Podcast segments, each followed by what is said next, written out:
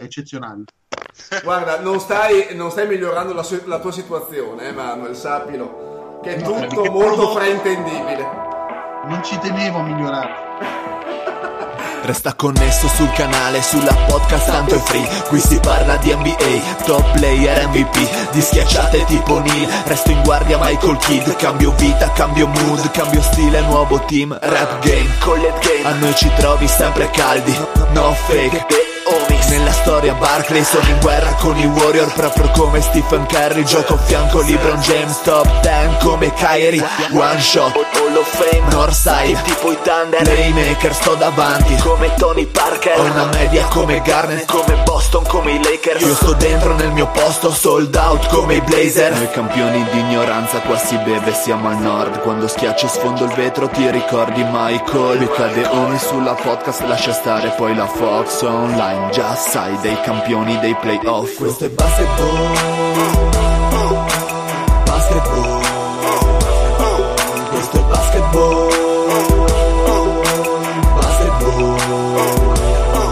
Siamo campioni, campioni. Siamo campioni, campioni. Siamo campioni, campioni. Siamo campioni, The Omis. Benvenuti a questa nuovissima puntata di The Homies. State ascoltando la voce del Dile, con me lo zio. Ciao zio. Buonasera a tutti e soprattutto a coloro che si sono presi un sacco di dividendi. Ciao Aldei. Ciao Dile. Ciao Fede. Bella ragazzo. Ciao Marione. L'intento di garantire la sicurezza e la Repubblica verrà riorganizzata, trasformandosi nel primo impero galattico. È qui che muore la democrazia, sotto scroscianti applausi. Cos'è l'imperatore Pal Salvini? Esattamente così. Ciao Mario. Mario è partito, ma da solo adesso parli solo per citazione. Ma cazzo, parli come Bumblebee con i pezzi tipo delle canzoni in radio. Buonasera a tutti, che la gioia sia con voi come lo è con me, e soprattutto la democrazia sia con voi, che la gioia sia con Elvis. Esatto. Lorenzo dovrebbe raggiungerci in volata al ritorno dalle vacanze, però noi abbiamo il super ospite puntata, ovvero il grande Manuel Follis. Andiamo! Orgasmo! Con questo posso andare via. Se non ci fai uno yeppa ci offendiamo. Come ogni anno ragazzi, in questo periodo facciamo una bella puntata sul draft, e questa puntata specificatamente sulle guardie di quest'anno, draft 2019, quindi abbiamo chiamato il nostro Manuel Follis direttamente da basketballnca.com, perché se no da soli ovviamente non ce la possiamo fare. Direttamente dalla vita. Anche, ci insegna anche vita, sì. oltre che draft. Tutti noi chiamiamo il Follis anche quando abbiamo i tête a tête con le nostre fidanzate, altrimenti da soli non ce la facciamo. Io in realtà lo chiamo personalmente il Follis quando devo copulare, nel senso che prende il mio posto. E lo chiami Manuel Follis. Anzi, Manuel Follis, come conosciuto nella Costa Azzurra. Marpione. Ciao Manu. Ciao Manu, sei carico? Carichissimo, yeppa, qualcuno me l'ha chiesto. Sì, cazzo. Sì, yeppa a tutti. Questo è il mio dividendo personale, cazzo. Manu, come ogni anno ti spacchiamo le palle, perché sai che noi non capiamo un cazzo di NCAA, ma in questi giorni ci focalizziamo sui prospetti cercando di capire quali sono i più bolliti di quest'anno. No, e che abbiamo anche qualche nuovo membro del gruppo Telegram appassionatissimo di NCAA, e non vorremmo già che ci lasci vista la nostra ignoranza, quindi contiamo su di te. Pronti? Allora, partiamo subito in direttissima a guardie.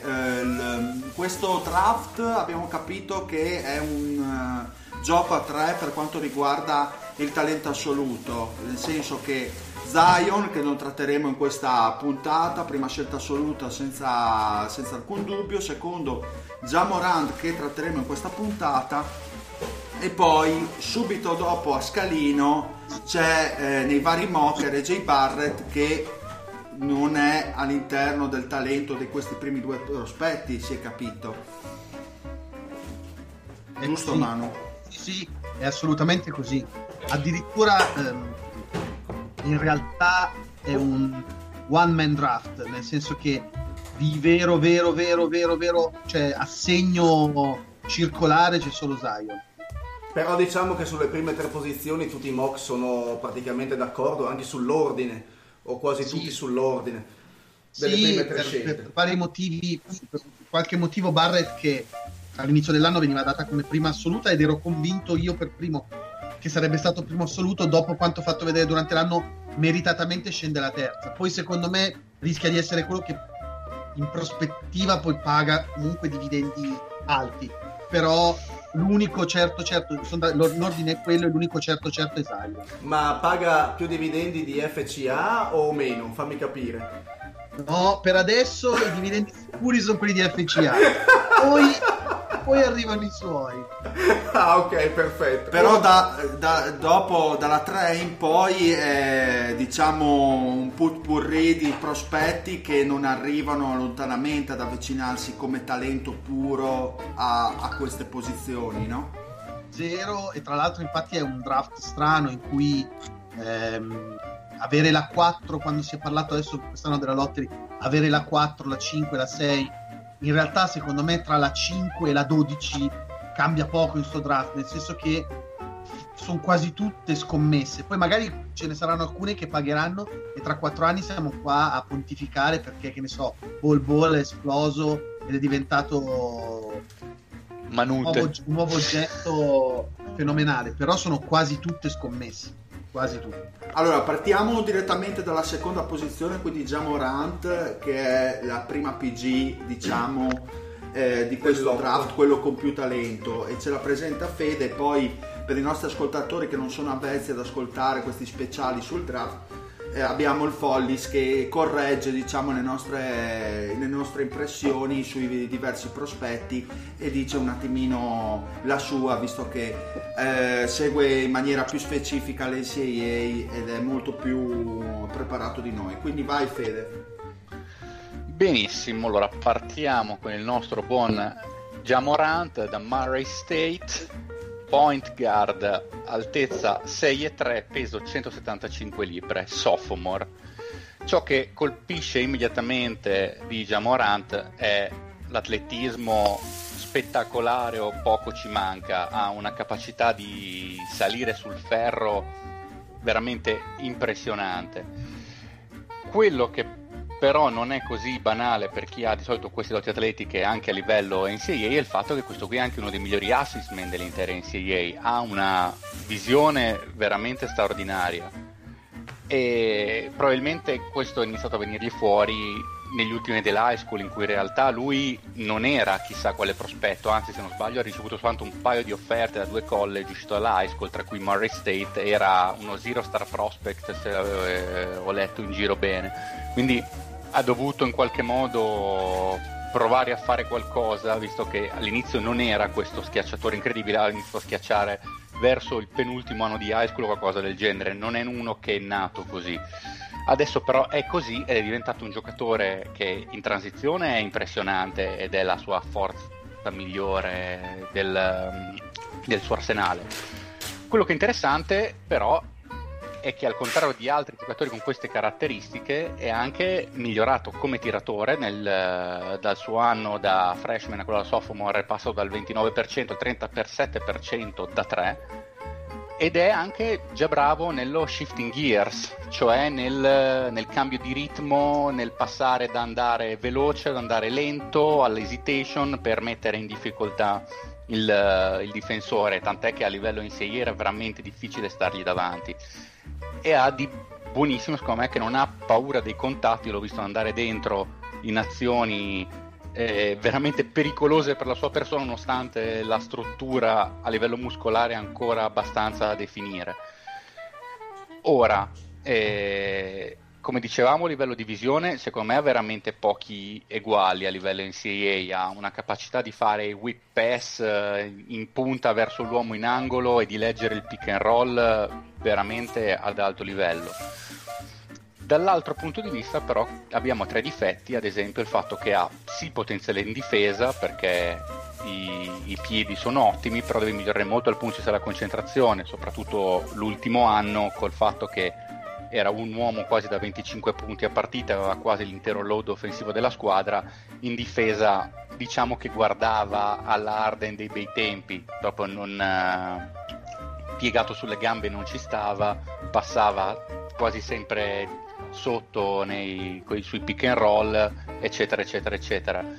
Ha ottima visione come detto, però ogni tanto è un po' pigro nei passaggi, commette un po' troppi turnover, commette alcuni errori stupidi e cerca spesso tra l'altro la giocata un po' di effetto, tende a essere molto spettacolare, tende a cercare la giocata di copertina, a volte dovrebbe essere un pochettino più completo.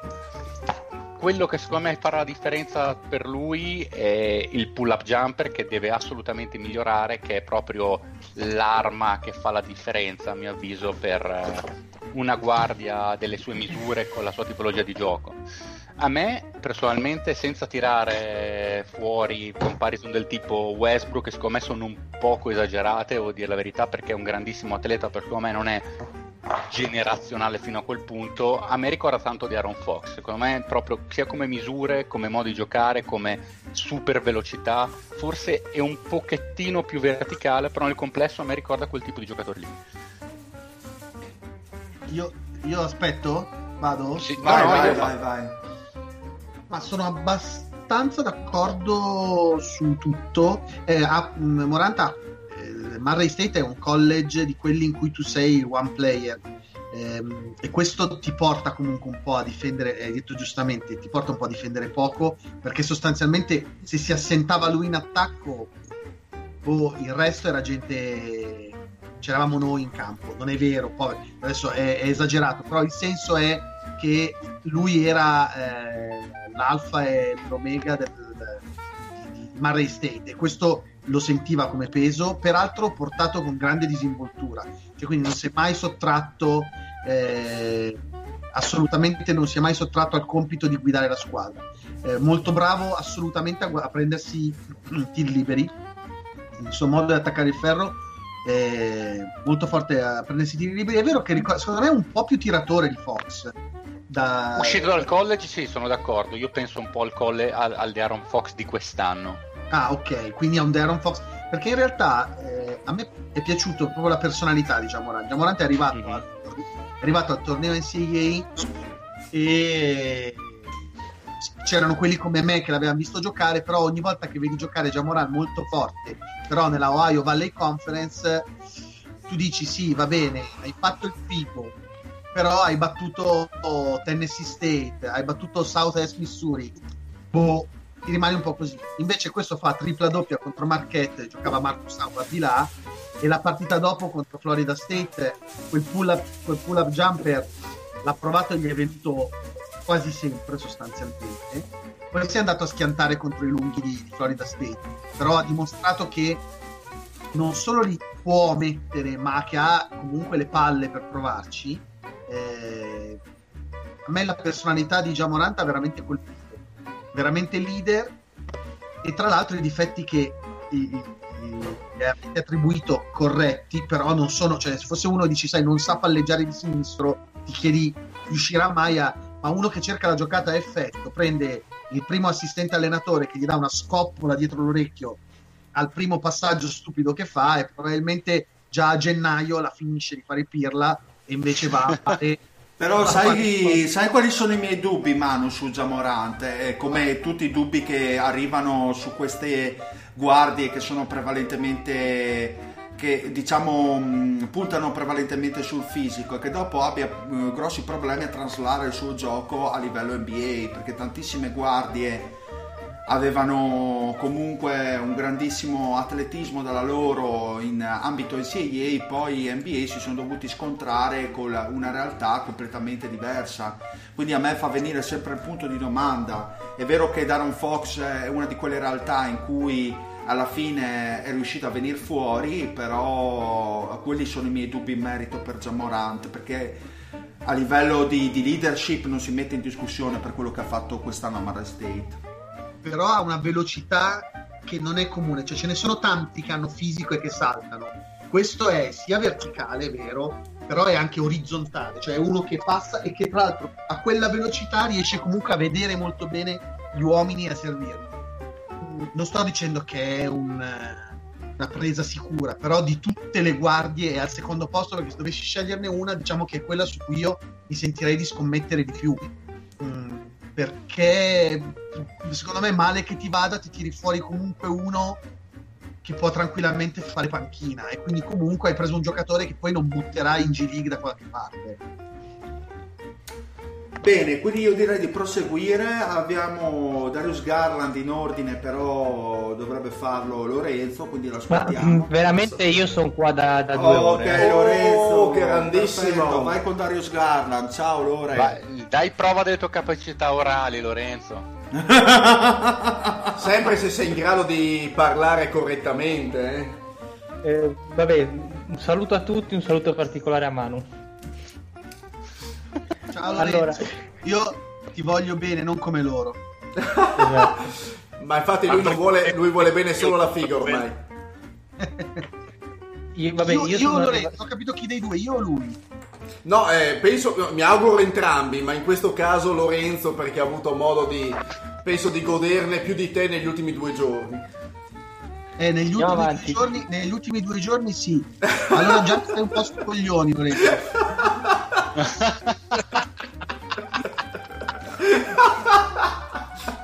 Siete delle brutte persone. Non sarò così preciso come il Fede, quindi Manu correggimi, fermami se dico castroneria, anche perché ho preparato un po' di fretta. Comunque Garland, guardia da Vanderbilt. Il problema di questo giocatore fin dall'inizio è che ha giocato praticamente 4 partite, quindi in questo caso lo small sample size è veramente tanto tanto small.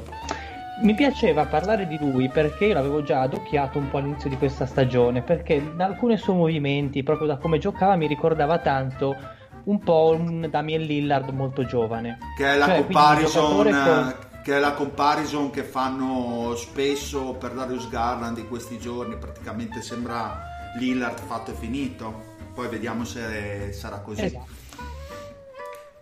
Esatto, è un giocatore di 1,90, e questo fatto della stazza poi lo ritroveremo dopo, quando parleremo un po' dei suoi minus. È uno con un range di tiro illimitato, cioè riesce veramente a metterla in pull up tranquillamente, ed costringe i difensori ad assumere degli atteggiamenti anche abbastanza drastici nei suoi confronti. Il problema è che l'ha limitato questo ginocchio sinistro, questo infortunio al menisco, che veramente l'avrebbe potuto aiutare, avrebbe potuto fare molto molto bene, anche perché in un draft così povero di guardie sicuramente lui e Ja Morant avrebbero guadagnato tante tante posizioni. Adesso mi sembra che sia in top 10 sicuramente, però intorno alla 6, alla 7 comunque, se magari giocano una stagione tancato dalla quarta. Ah, sì. bene. Comunque, per quanto riguarda le letture, mi piace molto come giocatore, cioè sul pick and roll ha un tempismo che è molto molto valido, e nelle poche situazioni, nelle poche partite giocate, siamo sempre lì, raramente gli ho visto sbagliare, diciamo, la lettura giusta, il tempismo del passaggio, cioè lui sa esattamente, mi sembra, da quello che ho visto, sa fare split, un po' la Chris Paul, diciamo, quindi sa passare attraverso i 2 difensori, sa quando deve prendersi il tiro in pull up, sa quando deve passarla o con un lob o con uno schiacciato. Comunque mi sembra molto molto molto intelligente.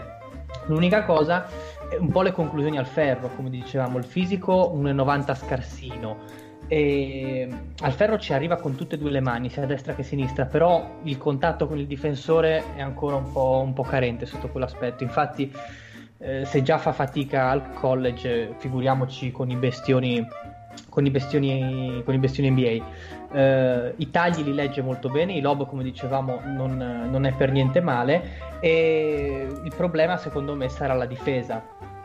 Possiamo vedere adesso Portland che in qualche modo riesce a mascherare Lillard e a non far pesare le sue non ottime capacità difensive, però anche questo sarà molto molto difficile da nascondere. Sulle linee di passaggio mi sembra abbastanza rischioso, cioè è uno che si butta, non ha paura magari di esporsi pur di far la rubata, però sempre il discorso, si gioca a una velocità veramente veramente superiore.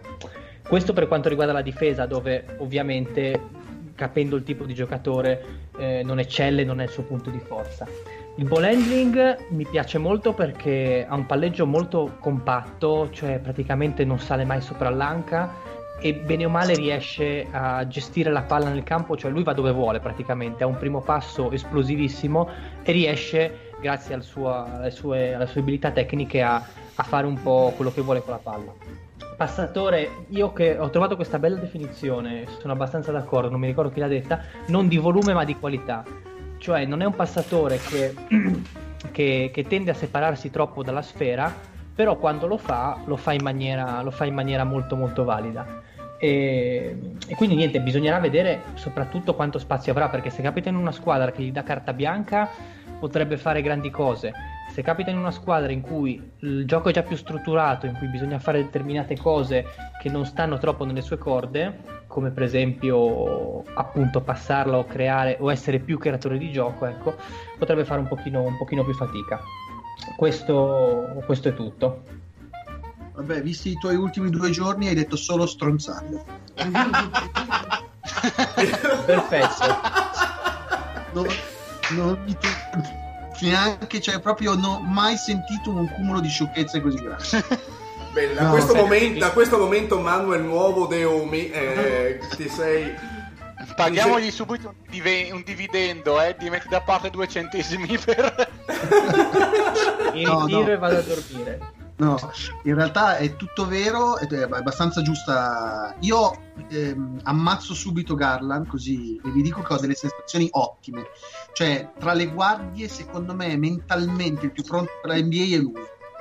Tra l'altro ha conquistato lo spogliatoio, cioè era uno spogliatoio, una squadra comunque che si sta, perché LSU è una squadra... Scusate, Vanderbilt era una squadra tutta in rifacimento, ha conquistato lo spogliatoio in tempo zero, era il leader chiaramente della squadra, e questa cosa qua l'ha fatto con una personalità dirompente.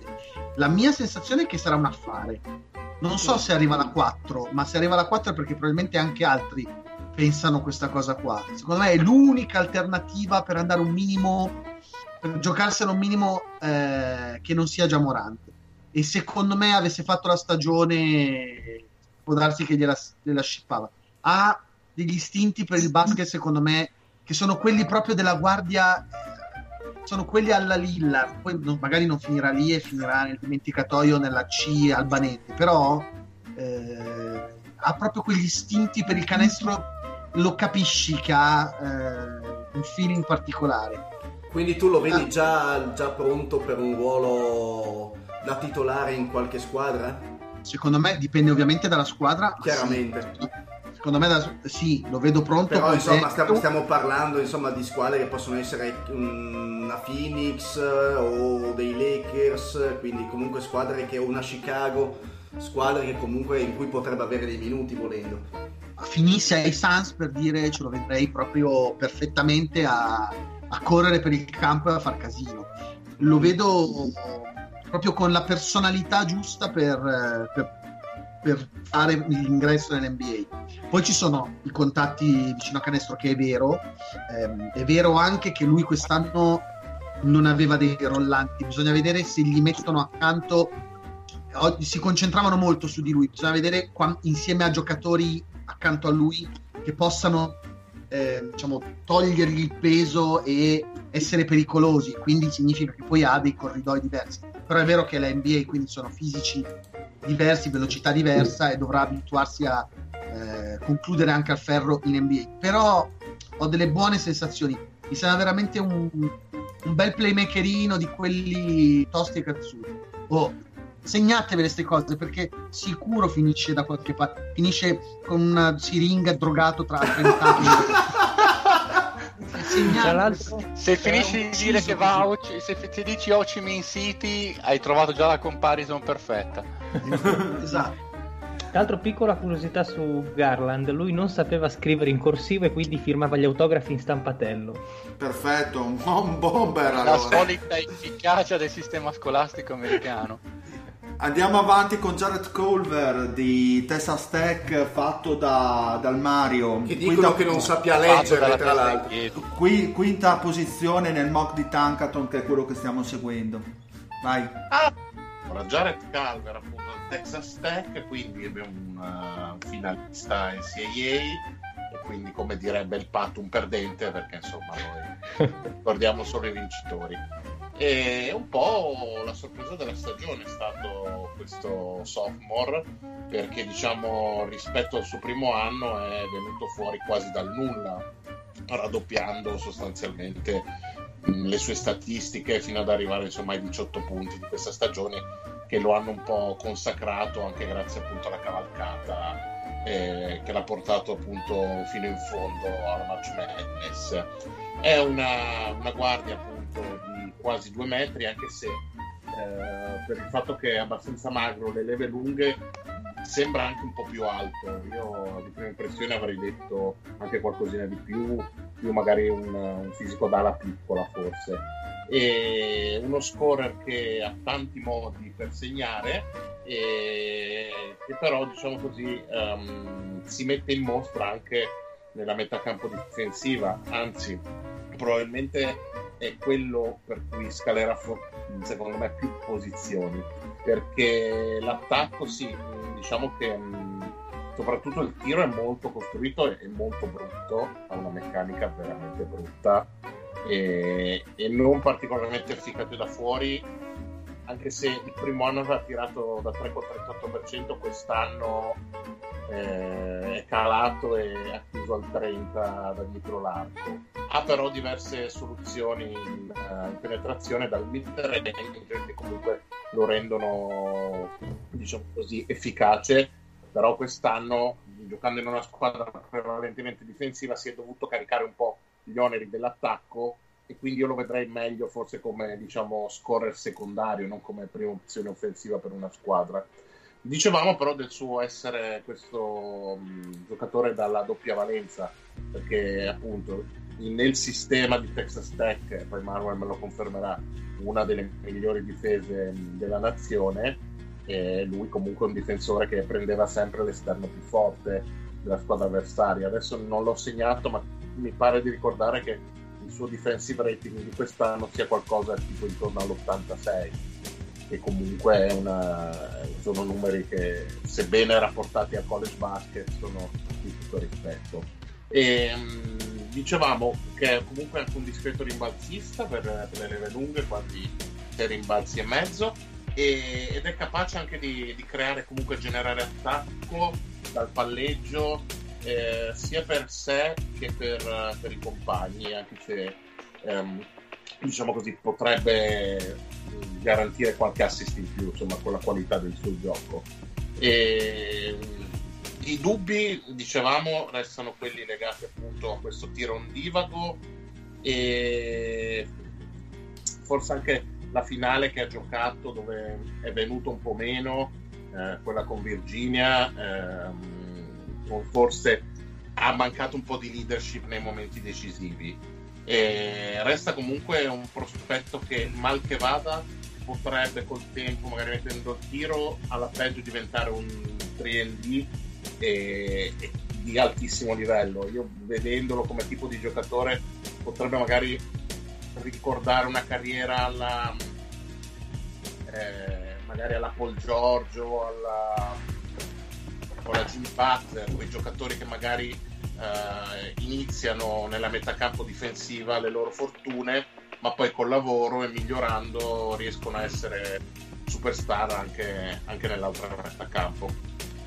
Effettivamente, se posso aggiungere una cosa, guardando la finale Culver, io avevo detto quando avevamo sentito Manuel all'inizio ancora del torneo, avevo detto che avrei scommesso su Culver e sulle sue prestazioni, però devo dire che soprattutto in finale, ma anche in qualche periodo del torneo, a volte è un pochino mancato, cioè proprio caratterialmente mi è sembrato un po' subire la pressione in alcuni frangenti, sbagliare le scelte, forzare in alcune situazioni, e quindi sinceramente su Culver ho un grande punto di domanda.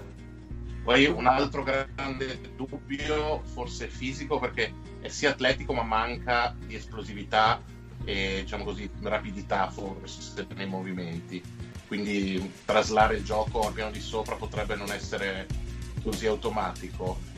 Rispetto anche a quello che abbiamo detto sia io che lo zio, andrebbe visto in un contesto in cui magari in attacco non deve portare la croce da solo, forse è questo un po' che gli scout valuteranno. Secondo me sì, nel senso che lui quest'anno ha pagato spessissimo la cauzione per tutti. Texas Tech è una difesa, ha fatto una stagione mostruosa in difesa, ed è una squadra che ha vinto le partite in difesa, prima difesa della nazione, per certi versi meglio di Virginia, per il tipo di pressione. Come organizzazione complessiva di squadra Virginia era una miraglia, ma per un tipo di pressione sui singoli davvero una difesa asfissiante e precisa, lui faceva parte di quella difesa. In attacco però a volte pagava davvero la cauzione, ed è vero, secondo me si trova male nelle partite in cui è emerso all'inizio di stagione, quando la difesa sostanzialmente dava alla squadra 10-12 punti di vantaggio. A quel punto Culver non doveva forzare, ed è uno di quelli che aspetta che la partita arrivi, cioè ha il buon tiro, lo prende, non ha il buon tiro, passa il pallone, quindi molto poco protagonista, quindi ti fai vedere molto poco in questo modo. Sono d'accordo che mi piacerebbe vederlo in un contesto in cui lui non deve pagare la cauzione, magari è il secondo o il terzo violino. Il terzo violino sarebbe tanta cosa se diventasse il terzo violino di una squadra, comunque non è la prima opzione, e secondo me a quel punto può essere molto utile, perché difensore è un difensore molto intelligente, secondo me non è neanche è abbastanza, soprattutto ha una mobilità laterale che comunque gli consente anche il recupero quando si fa un po' battere alle leve lunghe, quindi ci arriva a sporcare i palloni. Sì, va visto in un contesto, sembra sempre un po' molle, va visto in un contesto in cui non deve essere lui il protagonista, perché sono d'accordo che quando poi deve esserlo sceglie male, a quel punto si vede che non è nel suo e finisce poi per sembrare secondo me più debole di quello che è. Perfetto, andiamo avanti con Coby White, sesto nella posizione di Tankathon, freshman di North Carolina, una PG fatta e finita, e ha secondo me grandissime doti, soprattutto a livello di ball handling. È bravo nel creare attacco sia per se stesso che per gli altri, e diciamo che è anche abile nel saper penetrare e attaccare il ferro, ma probabilmente paga un po' lo scotto di un fisico non ancora ben definito. Va detto che è un 6,4 di altezza, però paga un po' in wingspan, perché arriva al 6,5, e quindi questo l'ha messo in difficoltà in North Carolina, soprattutto a livello difensivo, e si è preso un bel carico di falli durante la stagione. Secondo me è un tipico giocatore da progetto, nel senso che è bravo come play, come ho detto, come visione di gioco, e anche come, diciamo, scelta di tiro, che è un po' da raffinare. Il problema è che i dubbi sono senza dubbio, a parte il wingspan, un po' sulle sue capacità di rendere a livello di partita, perché a parte le statistiche, quelle di tabellino, che non sono neanche male per questo freshman, poi andando a vedere le statistiche avanzate in quelli di North Carolina, diciamo che emergono tutti i dubbi e tutti i suoi lati negativi, perché tra il PAR, tra offensive win share, tra offensive rating eccetera sono tutti abbastanza sotto confronto ai minuti e alle percentuali di tabellino che sembrava mettere a referto. Oltre a questo, un grandissimo suo problema sono i turnover, perché su 5.2 assist fatti in media in stagione ha fatto anche 3.4 turnover in media, quindi dimostra sì che ha un promising di tutte le belle cose che ho detto prima, però bisogna vedere se nel tempo riuscirà a essere efficace, e questo probabilmente gli ha dato anche il negativo per le statistiche avanzate che ho detto prima. Rimane anche un giocatore interessante per quanto concerne il tiro, perché diciamo che a statistica è abbastanza un promising, nei 6 tentativi e 6 fatti durante la stagione di North Carolina ha una media di 35%. Ora, la meccanica secondo me non è molto bella da vedere, bisognerà provare che anche sul piano alto può crescere, può migliorare, può diciamo affinare anche questo lato del gioco. Oltre a questo, come ho detto prima, il fisico, i contatti sotto il ferro non sono propriamente un'arma che ha utilizzato North Carolina, perché di tentativi e tiri liberi ne ha presi solo 3.7 in tutta la stagione, quindi molto poco per un play che comunque predilige il fatto di avere la palla in mano. Ora, secondo me è un prospetto interessante. È un prospetto interessante che ha dalla sua dei plus non indifferenti. Il problema è vedere se effettivamente riuscirà nel tempo a crescere e ad avere le capacità di essere il generale in campo, perché quello che secondo me con le qualità che ha Coby White deve andare a tendere per la sua carriera.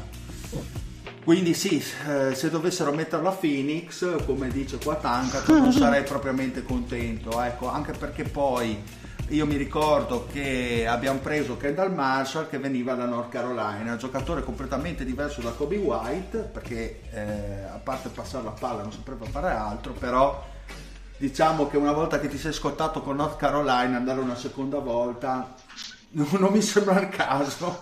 Ecco, vai Manu.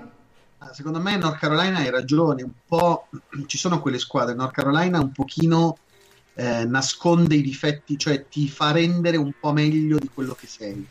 Nel caso di Coby White secondo me questo avviene, c'è un grosso punto di domanda su Coby White. Secondo me sceglierlo vuol dire che fai una scommessa su quel fisico, perché comunque è una guardia, non dico di 2 metri, ma è una guardia un playmaker puro, ma che è bello alto. E questo cosa gli consente? Visione di gioco, tant'è vero che tutto sommato il passaggio rimane una delle sue doti principali, e poi spesso vede il canestro sul tiro, quindi anche quest'anno ogni tanto qualche tiro lo prendeva, aveva tanti tentativi a partita, ma se guardavate il gioco di Coby White era uno che dal palleggio a un certo punto si prendeva un tiro perché vedeva il canestro, comunque uno che lo vede, se gli dai 1 metro perché hai paura che lui entri, dopo lui lo vede il canestro, quindi se lo può prendere il tiro, e lo prendeva anche da lontano, non è uno che lo prendeva anche da distanza NBA. Però grosso punto di domanda, cioè hai la sensazione che così ce ne siano tanti. Sì. Allora, se ha ragione, se diventa un generale, se diventa perché carisma, capelli a parte, che a me è simpatico, questi capelli mi fa simpatia, però se riesce a diventare carismaticamente una guida e quindi col passaggio, il tiro giusto, guidare un attacco, allora la scommessa ci sta. Per me è grande punto di domanda, un po' un rischio. Sì, secondo me potrebbe anche, qua viene messo da Tancanton alla sesta, però francamente potrebbe anche scendere giù. Secondo me ha il talento delle prime 10, per l'amor del cielo, perché comunque ha delle armi nella sua faretra, come dire, come ball handler, per dire, già di un livello abbastanza alto, e quello sicuramente riuscirà a traslarlo a livello NBA, però il resto è veramente un grandissimo punto di domanda, anche a livello difensivo, insomma non è propriamente efficace sin da subito, quindi secondo me ci vorrebbe veramente una squadra, per dire, ho letto in giro che molti sono interessati ai Chicago Bulls, a lui, a Coby White, infatti tra i vari fan cercano di ventilare l'ipotesi di andarselo a prendere al draft, magari potrebbe essere anche una scelta giusta per i Bulls, ecco. Settima posizione nel mock draft di Tankathon, Cam Reddish, che non si scrive con la U, abbiamo scoperto, dice Lomi. Esatto, abbiamo deciso di inserire qualche ala piccola all'interno di questa sezione di guardie, perché insomma se non sarebbe venuta troppo cicciona l'altra, quindi Cam Reddish è il primo di questi giocatori. E cosa dire di lui, insomma sappiamo tutti da che college proviene. E volevo dire innanzitutto che è un bel ragazzo. Ah, perfetto. È un bel ragazzo, perché quindi la U ci sta. Esatto. La U ci sta. È un bel ragazzo perché effettivamente ha un signor fisico, nel senso che comunque è un'ala piccola, guardia piccola di 2,03 m con i muscoli al posto giusto, quindi nel senso che non è troppo magro per entrare in NBA e non solo e non so grosso per entrare nella butata.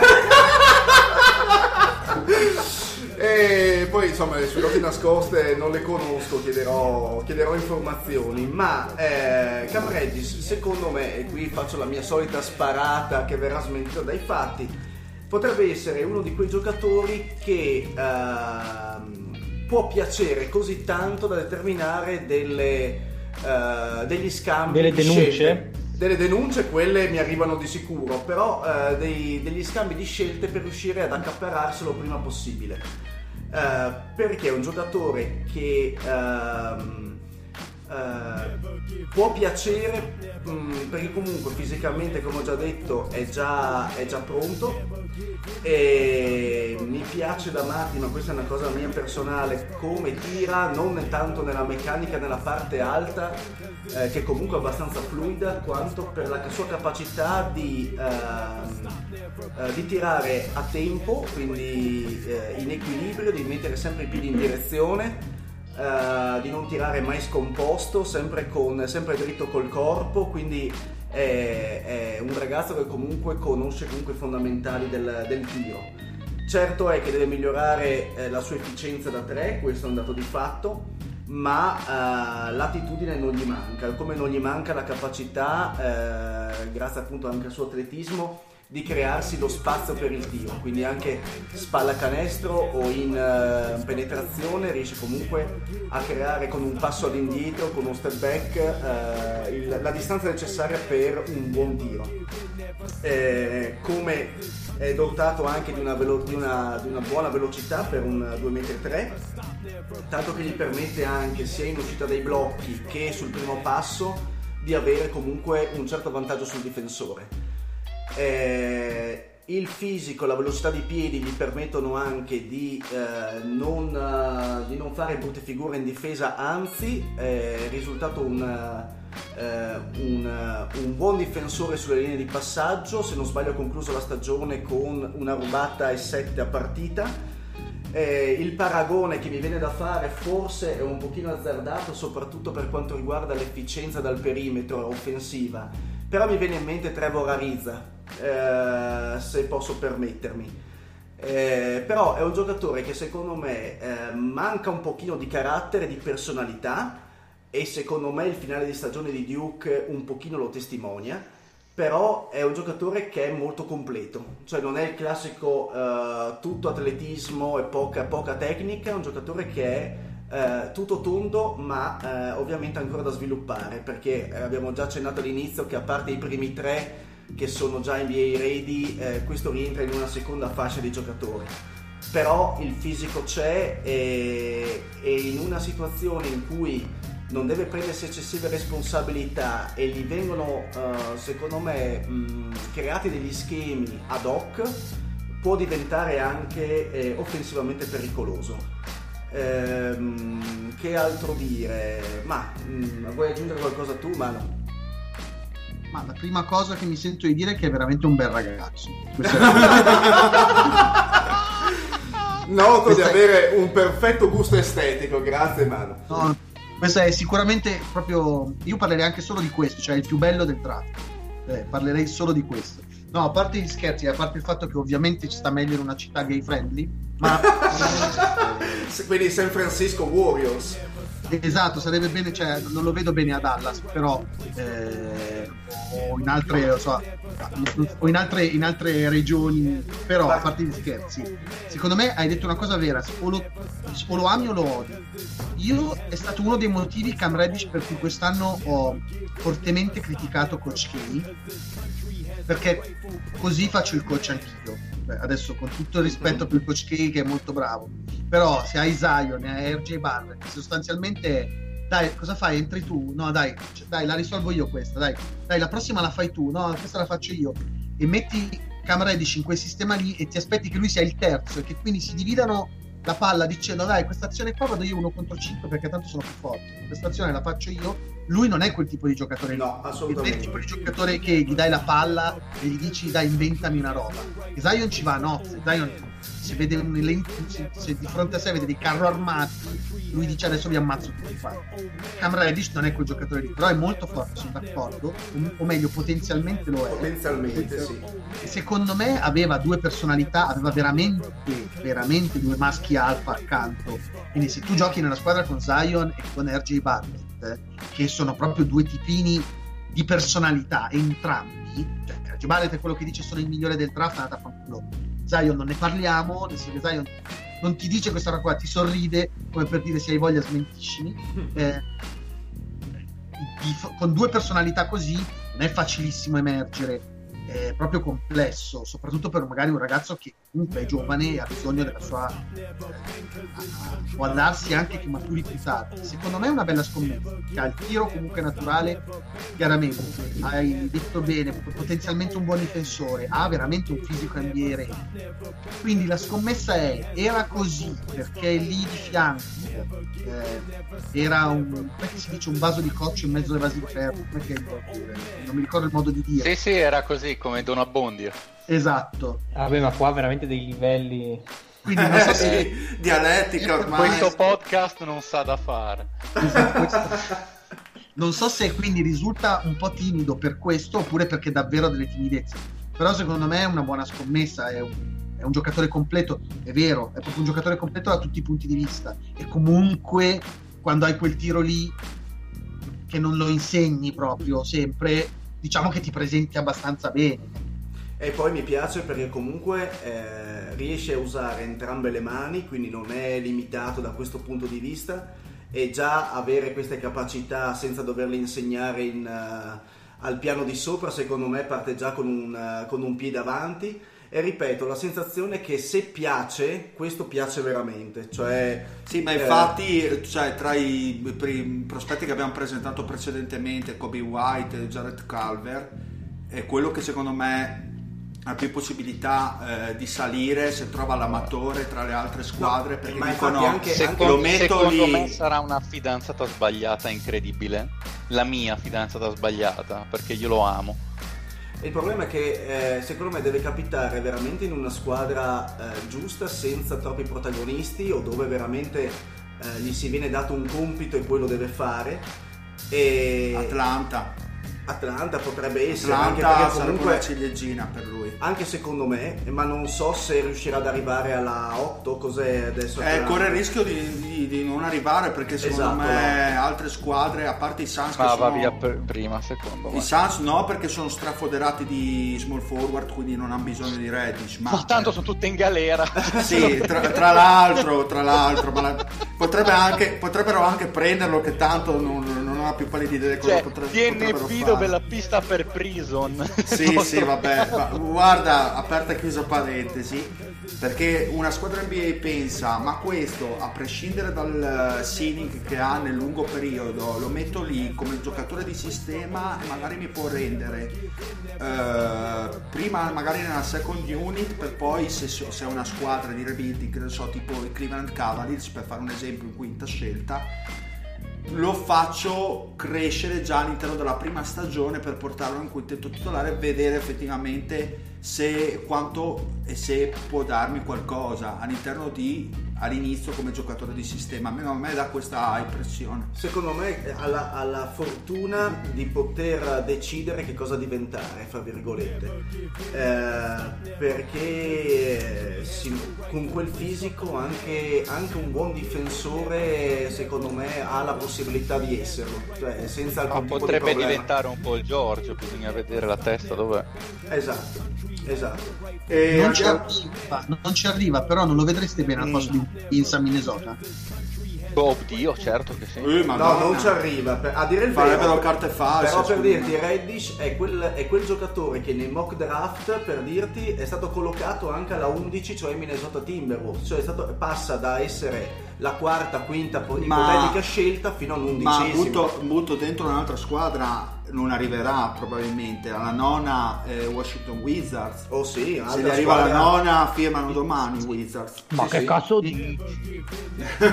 Anche perché tra l'altro molto probabilmente potrebbe avere Ariza come giocatore, come mentore, esatto. come ha fatto a Phoenix, che secondo me sia ai Wizards è impossibile. Si chiama Cam Reddish, che in italiano vuol dire roscio sborrato. Non lo vogliamo. Andiamo con Romeo, Lorenzo, il meglio del Colosseo. Col meglio del Colosseo, tredicesimo sul mock. Allora, 13° ed è un numero anche abbastanza strano, perché comunque se andate a vedere inizio stagione, alla fine lui se la giocava si pensava che se la sarebbe giocata con Zion, con Barrett e forse con Nassir Little di North Carolina, e questo fa capire un po' come l'hype nei suoi confronti sia andato un po' spegnendosi nel corso della stagione. A me piaceva veramente veramente tanto ai nastri di partenza, anche perché la storia era molto, cioè era abbastanza evocativa, cioè il figlio dell'Indiana, la grande speranza dello Stato che va a giocare nell'università simbolo del suo Stato, era anche un qualcosa di interessante. In più all'high school aveva fatto vedere degli sprazzi di grandissimo talento, non che non li abbia fatti vedere adesso durante la stagione, però comunque secondo me le attese mie e penso un po' di tutti erano abbastanza più alte, ecco. Di chi stiamo parlando? Stiamo parlando di un giocatore che fisicamente c'è, ben piazzato, non dovrebbe avere problemi, è un 2/3 più tendenza a giocare da 2 comunque a livello NBA, con un buon fisico e delle braccia molto molto sviluppate. Rimanendo in tema braccia, parlerei subito della sua difesa. A me sembra uno che potrebbe essere molto utile nella metacampo delle squadre NBA, perché lo vedo molto switchabile, cioè uno capace di tenere sul perimetro un ampio range di giocatori, e tra l'altro vedendo anche quelli che sono i suoi movimenti offensivi dentro l'area mi viene da pensare che potrebbe anche provare in qualche modo a tenere giocatori molto più piazzati di lui anche dentro l'area. Per usare un paragone bestiale, una bestemmia, un po' come fanno adesso i Rockets con Harden, ovviamente non c'entra niente, però un po' per rendere l'idea della guardia abbastanza strutturata che riesce anche a gestire i rookie. Questo ovviamente poi se ne parlerà tra 5, 6, 7, 8 anni, adesso è tutto da costruire.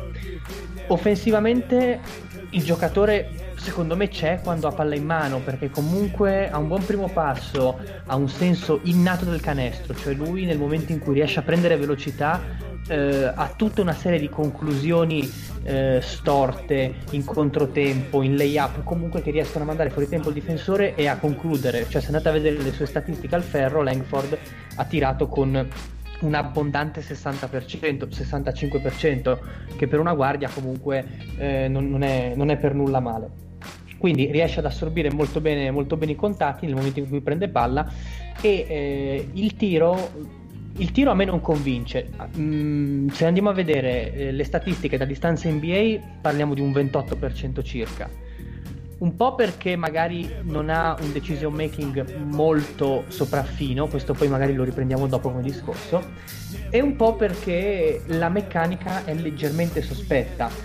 cioè se a livello di college comunque può sopperire con una minore abilità del difensore, al piano di sopra secondo me potrebbe avere qualche difficoltà, perché se andate a vedere i piedi partendo dal basso non sono mai nella stessa posizione, cioè i piedi sono molto importanti perché oltre a caricare danno stabilità, e se andate a vedere secondo me non è così pulito, non è così cristallino, e anche la palla nel momento in cui spezza il polso, ecco, non è che esca in maniera pura, cioè per dirla è un discreto tiratore, non è un tiratore puro, non mi sembra che abbia questo istinto, ecco. Tra l'altro il spot up fa molta fatica e ha bisogno di palla in mano. Dicevamo del decision making, io lo vedo un po' sotto media, secondo me è il vero motivo per cui è sceso, tra l'altro, perché onestamente non ha la percezione di quello che succede in campo, cioè per riprendere quello che diciamo, Garland mi sembrava molto più generale, molto più uno che ha un'idea di cosa fanno i suoi compagni nel momento in cui tagliano, lui proprio fa veramente tanta fatica, è uno che attacca e riesce a creare per sé, ma in un contesto di squadra lo vedo un po' più complicato, ecco. Per quanto riguarda anche la sua scelta di tiro, sì, molto spesso tende a buttarsi troppo spesso nell'area piena, e questo gli giova anche perché comunque è uno che guadagna tanti falli, guadagna circa 6 falli a partita, però ecco, alcune volte fare accornate e buttarsi contro la difesa schierata non è magari la soluzione migliore. Un'altra tendenza è quella ad affidarsi troppo al long two, che sappiamo adesso essere un po' un anatema a livello NBA. Ecco, a lui gli piace veramente tanto fare una classica mossa è ricevere lo scarico, finta di tiro, palleggio dentro l'area e alzarsi da 2 punti dai 6 metri, dai 5 metri e mezzo, ecco. Non è proprio il massimo e sono tutte cose da correggere. Per quanto riguarda i pregi, per concludere, diciamo la difesa 1 contro 1 secondo me è molto valida, e sia in recupero che in aiuto. Più di una volta mi sembra che sia stato molto efficace in aiuto con le classiche stoppate, con le chase down un po' alla LeBron, ecco. Grande atletismo, quindi grande saltatore. Secondo me, appunto, non proprio un cervello pensante basket, potrebbe essere più un classico giocatore che esce dalla panchina per cercare di risollevare le sorti offensive della squadra. Peccato, perché io avevo grandi aspettative, cioè io mi sarei aspettato un ruolo molto più importante, molto più di peso, però questa stagione non so, mi fa un po' ritrattare, non so Manu cosa ne pensa. Io sono disperato, nel senso che anche io sono d'accordo, sono anche più severo di te, nel senso che questa stagione io seguo con particolare attenzione la Big Ten, quindi credo di aver visto, non so, 20 partite di Romeo Langford quest'anno, proprio altro che scout, cioè c'eravamo io e suo padre guardavano le partite e davvero troppe volte. Guarda, intanto ti dico, c'è una cosa su cui non sono d'accordo, ad esempio in difesa è migliorato, ma ha iniziato la stagione che era offensivo, cioè proprio la sua difesa era offensiva, non era proprio a livello, quando uno dice dove sei andato a giocare quando eri propaganda, cioè quando uno ti chiede chi ti ha insegnato, perché la difesa ad esempio sull'uomo senza palla aveva delle distrazioni, cioè aveva l'uomo che vagava per il campo e lui che guardava la palla, come i bambini che guarda chi ha la palla, senza palla, che sta facendo, che un suo attaccante che lui deve marcare che sta facendo delle cose. Poi è migliorato, e sulla palla è vero, c'è anche un bel fisico, quindi è vero che sulla palla poi riusciva a mettere bella pressione, anche perché spesso marcava delle guardie avversarie che non avevano il suo fisico e il suo atletismo. Ho letto che lui ha un atletismo scarso, secondo me, io l'ho visto zompare, secondo me in realtà è un atleta, come hai detto tu, sono d'accordo con te, è un ottimo atleta, però mi sembra che manchi tantissime cose, e soprattutto manca nel tiro. Allora, c'è una cosa, uno va sempre a destra, palleggia sempre con la mano destra, ed è per quello che poi si ritrova a dover concludere, ed è vero che conclude bene, cioè è uno che si ficca in situazioni in cui normalmente un altro giocatore finisce con delle figuracce, lui è così fisicamente atto a reggere i contatti, è così creativo e ha una buona mano destra che ogni tanto riesce davvero in acrobazia a prendere il fallo, però davvero troppo poco secondo me ha fatto quest'anno. La mano sinistra e la partenza a sinistra sono sconosciute, e poi comunque tu hai detto che da distanza NBA ha fatto il 28% e comunque da distanza NCAA da 3 ha fatto il 27%, quindi stiamo parlando proprio di male, sì, non benissimo. No, ma perché entrava tra l'altro su 100 tentativi da distanza NBA, quindi neanche un campione statistico misero. No, appunto, cioè, ma stiamo parlando di uno che entrava con la fama del tiratore, cioè uno che non ti posso lasciar libero, ha finito la stagione con prego ti lascio libero, proprio battezzato, che non ci sta così, ed è il motivo per cui è sceso così tanto. Poi capace che magari, chi lo sa, questa indiana era veramente strana, che si è trovato male, che Miller non è stato il coach che pensava, troppa pressione anche. Aveva una pressione gigantesca. Tra tutti i giocatori che abbiamo nominato, il giocatore che ha giocato con più pressione, forse solo Zion ne aveva di più, ma quello proprio gli frega proprio un cazzo, cioè potrebbe giocare in qualsiasi contesto. Lui era quello che aveva più, dopo Zion era quello che aveva più attesa e più pressione addosso, e probabilmente hai ragione, l'ha pagata e si è sentita. Però mi colpisce la cosa della difesa, nel senso che secondo me, a rispetto di quello che dici, non è così un grande difensore. Poi magari sulla palla è migliorato, ma no, però... io Manu infatti ne facevo un discorso proprio sulla palla. Off the ball l'avevo notato anch'io, che proprio ce l'ho segnato sui miei appunti, poi mi è passato di mente, non l'ho letto, che distrazioni, a me piaceva molto quella che è la sua attitudine proprio sulla palla. Cioè, è vero, ed è vero anche che è proprio sensibilmente migliorato stagione, cioè proprio ha iniziato la stagione in un modo e la conclude in un altro, vero, il che ti fa pensare che possa migliorare in un contesto da professionisti. Però se ho detto punto di domanda su Coby White, anche punto di domanda su Kobe Bryant non era male, non era male. Su di lui proprio 3 punti di domanda giganteschi. Non lo so chi farà lo seguirò con attenzione, ma non so chi si prenderà, chi avrà il coraggio di fare questa scuola. Ma quindi secondo te Langford in che posizione potrebbe essere, cioè tu dove lo sceglieresti? In lottery, bassa lottery? Ma no, fine primo, ma io non lo sceglierei, cioè io non lo sceglierei, cioè ci sono talmente tanti giocatori che onestamente non sceglierei lui, cioè arrivato a quel punto lì preferirei prendere un altro tipo di giocatore, preferirei prendere Matisse Thybulle.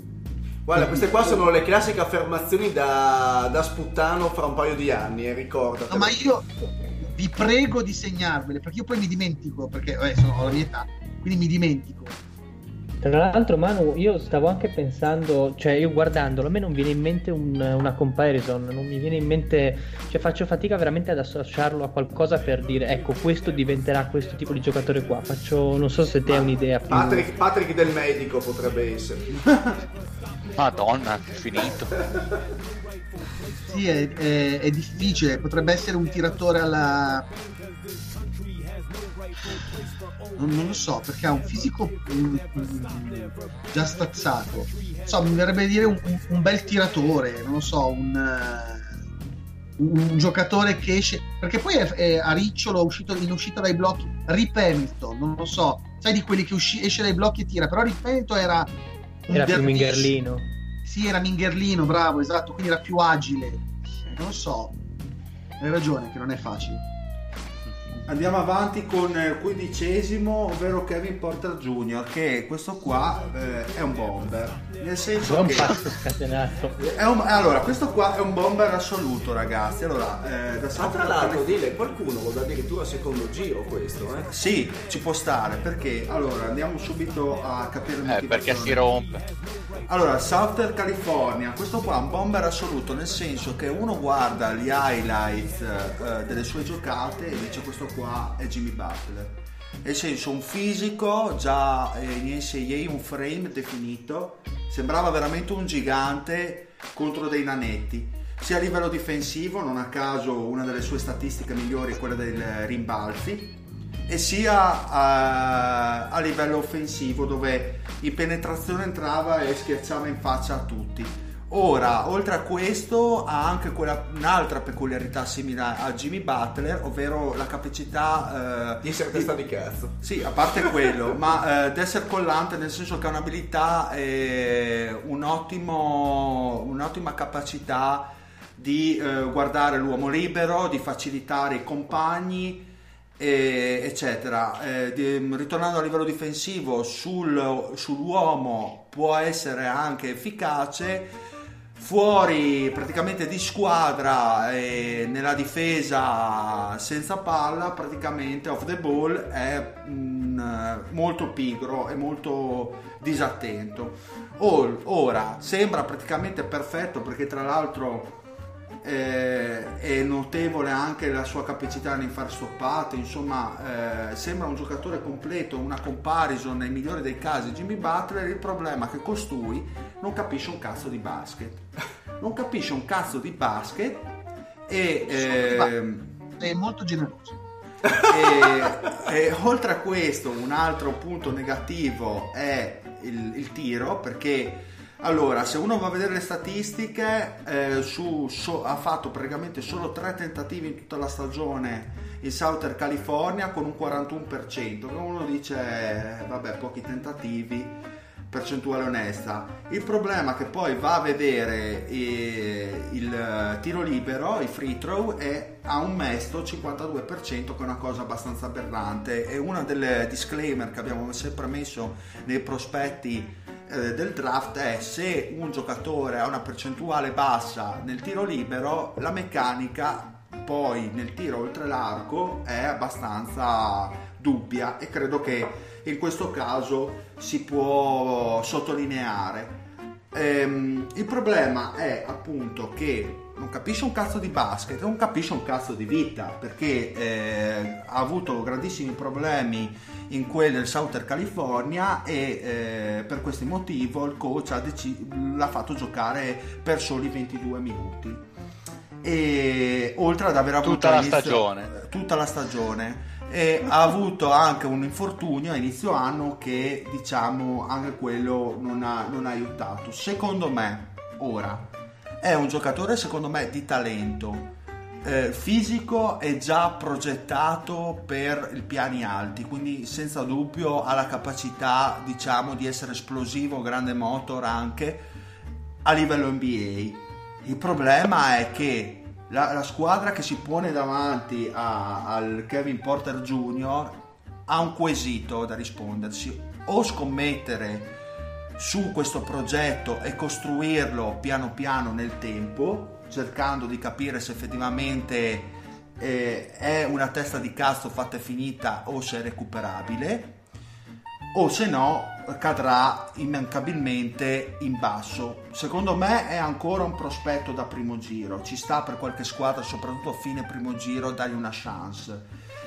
Secondo me qua lo mettono come 15º, abbastanza azzardato, ma se capita la 20ª, che ne so, c'è un Boston Celtics che ha un sistema che può far crescere bene i giovani, eccetera, una scommessa gliela darei. A me veniva in mente anche gli Spurs, guarda caso Kevin Porter Jr. è stato anche, diciamo, messo nelle comparison con un altro testa di cazzo fatto e finito dell'anno scorso, ovvero Lonnie Walker. Anche lì, se c'è una squadra che ha la capacità di far crescere un giocatore che ha grande talento come Kevin Porter Jr., perché non è un castrone a livello di talento assoluto, di simili, ce ne ha bizzeffe, è una scommessa che secondo me è da prendere. Nel caso contrario, questo qua sparirà nella G League o in Asia a fare gli highlights, a schiacciare in faccia a tutti, perché la sensazione è quella di giocatore da campetto.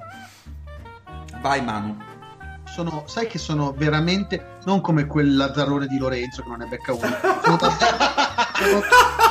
davvero d'accordo con te. Nel senso, scusate, parlavamo prima, torniamo un attimo, Romeo Langford. Abbiamo detto che Kevin Porter lo danno a qualcuno, lo dà al secondo giro, ok? Mm-hmm, abbiamo detto che qualcuno è esatto. Libero lui, tra lui e Langford, ma prendo lui tutta la vita.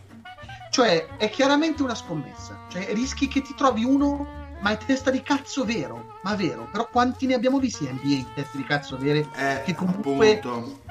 Voglio dire, adesso veramente ne abbiamo visti di tutti i colori. Sono d'accordo, anche voi sentite gli angeli quando parlo. Sì. Io sono innocente. È l'Angelus di Papa Francesco che sta. Anche io lo ascolto di sera, bravi.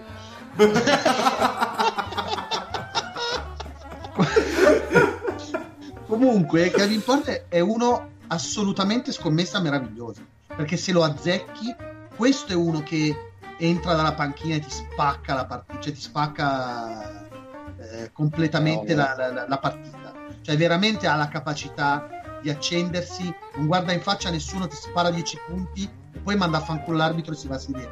Però è uno così, e tra l'altro perfetto quello che ha detto, dire, sono d'accordo, lo metti in una franchigia seria, lo metti agli Spurs, lo metti ai Celtics, lo metti ai Jets, secondo me sono quei giocatori che lì possono dare, cioè non so quale pensate che sia una delle franchigie più strutturate da questo punto di vista per gestire le teste calde, ma quelle che ci sono, secondo me un rischio del genere, io ad esempio ai Celtics lo vedrei benissimo, sì.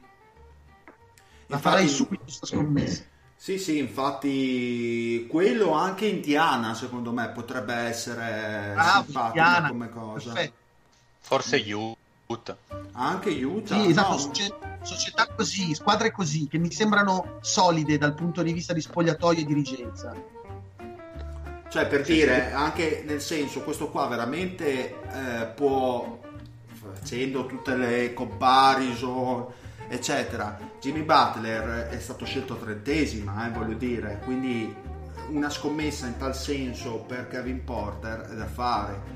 Poi però ripeto, come abbiamo detto poc'anzi, che solo in una squadra in cui sa lavorare veramente bene i prospetti, perché se capita a Detroit dove lo mettono qua in 15ª, vabbè che magari adesso con Casey un'altra potrebbe anche aver cambiato un attimino una cultura, potrebbe aver più difficoltà, o in altre squadre, un Orlando ad esempio, cioè io la prima squadra che si sente di fare il rischio della testa calda, secondo me deve prenderlo, qualsiasi sia, fuori dalle prime tre, per me può valere anche la quarta, adesso esagero, ma sono d'accordo, è matto, stiamo parlando di un matto, ma secondo me come potenziale siamo veramente una roba.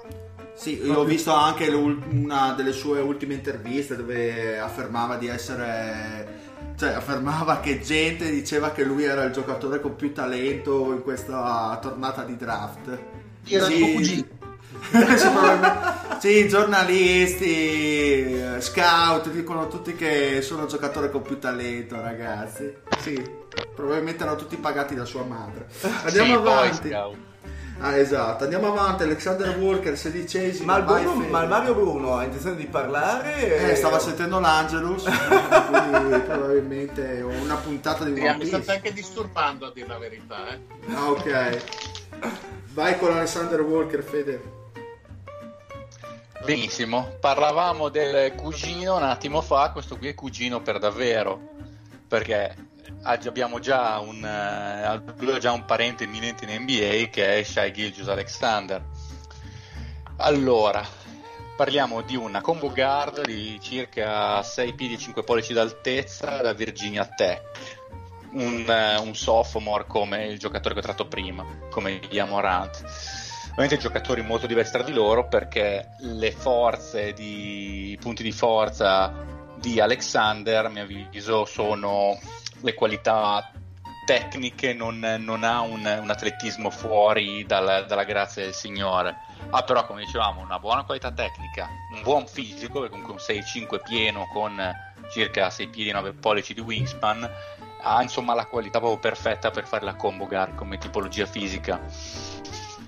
È un ottimo palleggiatore, bravo a portar palla, ha una buona capacità di segnare, ha una discreta ma non eccezionale creatività, però discreta, sa finire al ferro con entrambe le mani, ed è un buono spot-up shooter, ha tirato con quasi il 40% da 3 nella sua seconda annata in NCAA, tra l'altro con un tiro molto arcuato, con grande parabola, che una volta che è partito è difficile da stoppare, e ha un'eccellente poi capacità di passaggio, e questo è proprio il suo punto di forza, quello che può fare le sue fortune in NBA, perché è davvero uno dei migliori giocatori di pick and roll dell'intero draft, ha una capacità di giocare, diciamo, con calma, di saper leggere la situazione, di saper aspettare il momento giusto, legge e poi decide come giocare l'azione in base a come la difesa ha risposto, che questa è una capacità che non hanno in tanti in questo draft.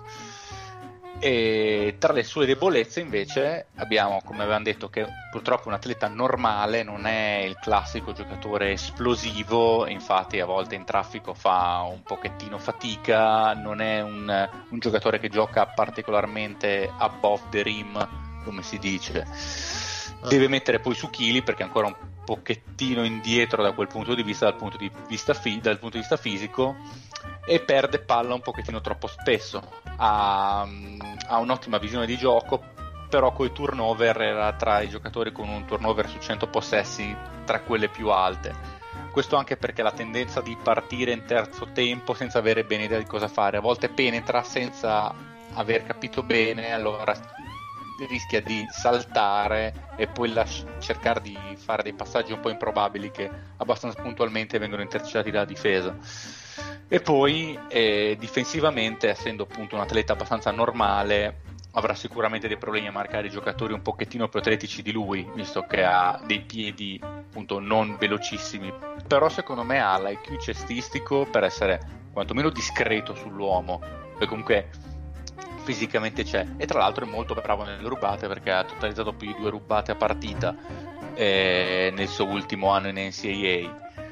Nel complesso l'idea che mi sono fatta di lui è che questo qui è un role player di lusso fatto e finito. A me piace tanto, è molto smooth, è un giocatore di ottima intelligenza cestistica che sa fare tante cose, tutte bene, nessuna a livello fuori dalla grazia di Dio, che lo guardi e dici cazzo questa cosa qui la fa veramente da Dio, tranne forse essere lo spot up shooter, e anche lì appunto è buono soprattutto in spot up, non tanto dal palleggio, anche per la tipologia di rilascio, di meccanica di tiro che ha.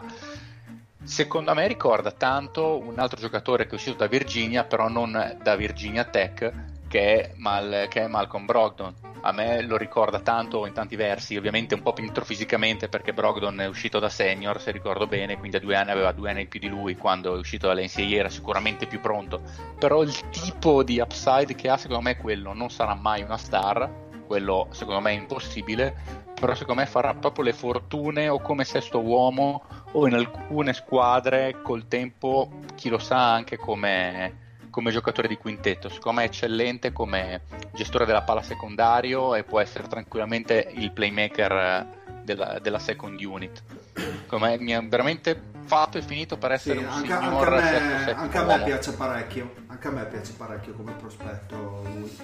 Sono d'accordo, perché è un giocatore che non fa tanti cazzate, non fa tanti errori. Secondo me è perfetto, è un role player, sono d'accordo, un giocatore che ti guida la second unit, che non dico la Fred VanVleet che sta avendo, che diciamo che ha avuto abbastanza fortuna, penso che ha avuto un momento, sì, sta avendo un momento di grande gloria, no, adesso non mi spingo fin lì, però sì, sembra proprio un giocatore perfetto per la second unit, d'accordo. E giocava Virginia Tech, che è la squadra che tirava più da 3 tra le big, è la squadra che tirava più da 3, quindi con un tantissimo e un forte e costante penetra e scarica, quindi questo gli ha consentito, in un sistema di gioco del genere, di prendersi tiri sempre molto leggero mentalmente, perché aveva un coach che diceva tirate, andate, avete il tiro, tirate, e questo ti rende molto libero, perché se il tuo coach dice frega niente se ne hai sbagliato i primi 6, tira anche il 7°,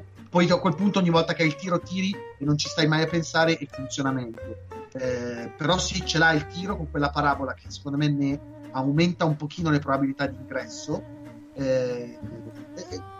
Sono proprio d'accordo con tutto, è un role player fatto finito, un giocatore intelligente che comunque sa come muoversi in campo, che sa passare il pallone.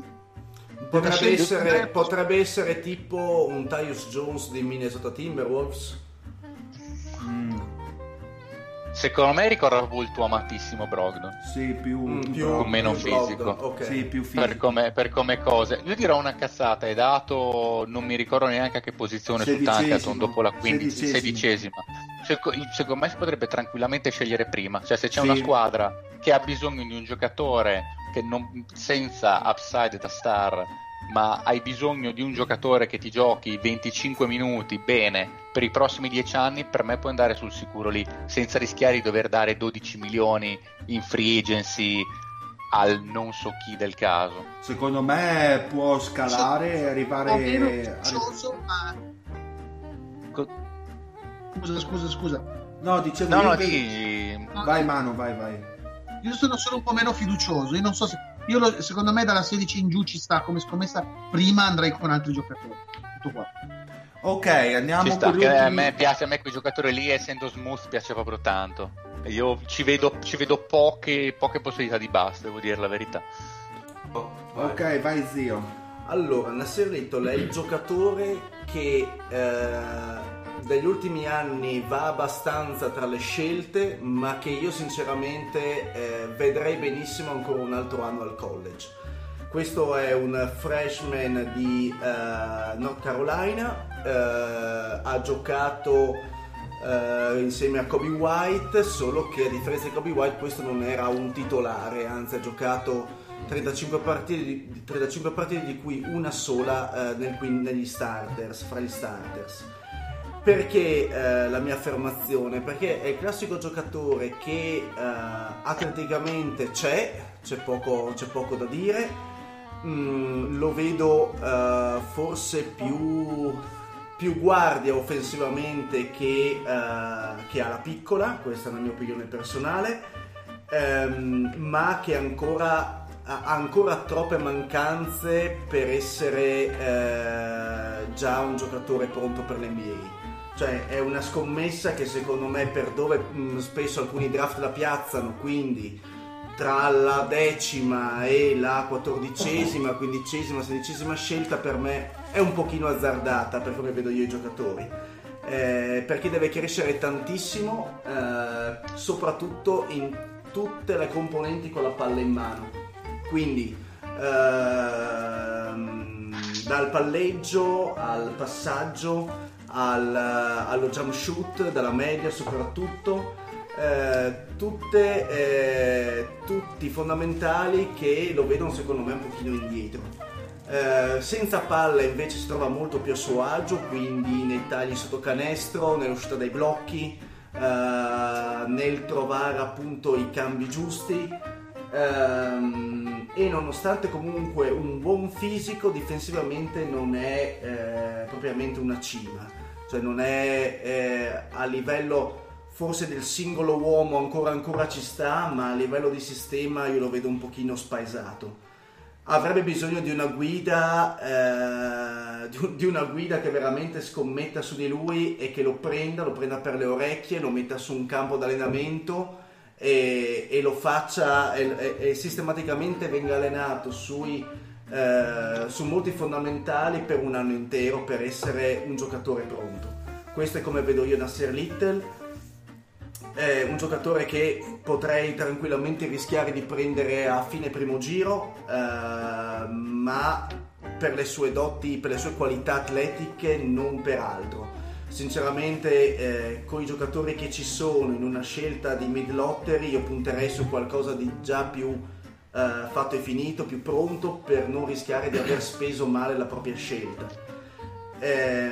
Certo è che insomma, per l'età che ha, 19 anni, insomma fa gola vedere un ragazzo che comunque salta tantissimo, corre tantissimo, e secondo me la sua più grande, da quello che ho potuto vedere, la sua più grande caratteristica è di crederci veramente tanto. Cioè quando è in campo ha veramente le palle. Questo potrebbe secondo me dargli una mano per il futuro, però lo vedo ancora molto molto indietro. Vai, sì, stiamo, cioè, non lo so, vedo che alcuni lo danno a Detroit. Se cerchi un giocatore che giochi per i Pistons, ma anche per i Lions, per dire, è perfetto. Hai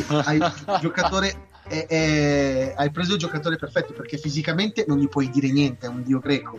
Sì. Però il basket poi richiede un sacco di altre cose, devi pensare di potergli insegnare tante cose. Si impara, perché lo stesso Antetokounmpo, quando è entrato in NBA, non è che fosse, aveva sempre sto fisico del signore, ma poi era tutta una roba da cesellare, quindi certo, si può fare. non è una cosa impossibile. Uno deve aver voglia e deve pensare che poi, dopo che ci sprechi tanta fatica, ti esce, per dire, un Antetokounmpo, non so come dire, o un equivalente. Il problema è che come Antetokounmpo ne escono pochissimi, e scommettere su Little, non so, tu lo faresti, Manu? Ma mai nella vita.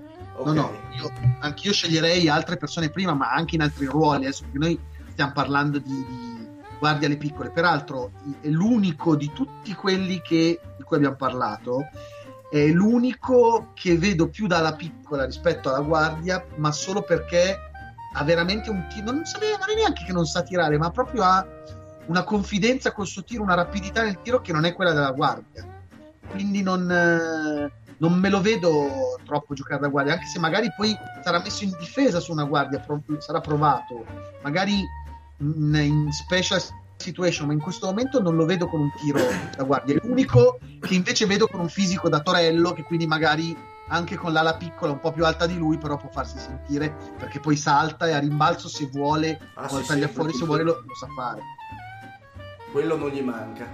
Andiamo con le due guardie di Kentucky, Tyler Herro e Keldon Johnson. Tyler Herro come lo chiamano, lo chiamano i... I can be your Herro baby. A me piace Herro. Esatto, allora io farò insieme queste due guardie, perché visto che abbiamo ho la fortuna di averle entrambe da Kentucky, le facciamo direttamente una di seguito l'altra.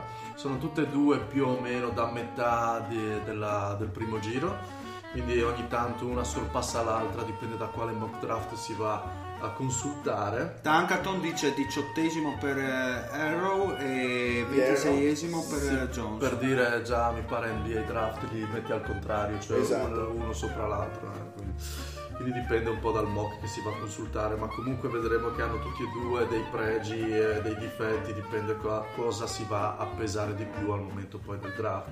Allora direi di cominciare dal biancone, cominciamo da Tyler Herro mi piace di più, quindi allora diciamo intanto che sono entrambi due freshman, tutti e due 19 anni. Adesso andiamo a vedere che cos'ha Tyler Herro in più o in meno rispetto al suo compagno. Allora lui è una SG pura da 1.96 metri, tiratore solidissimo da 3 punti.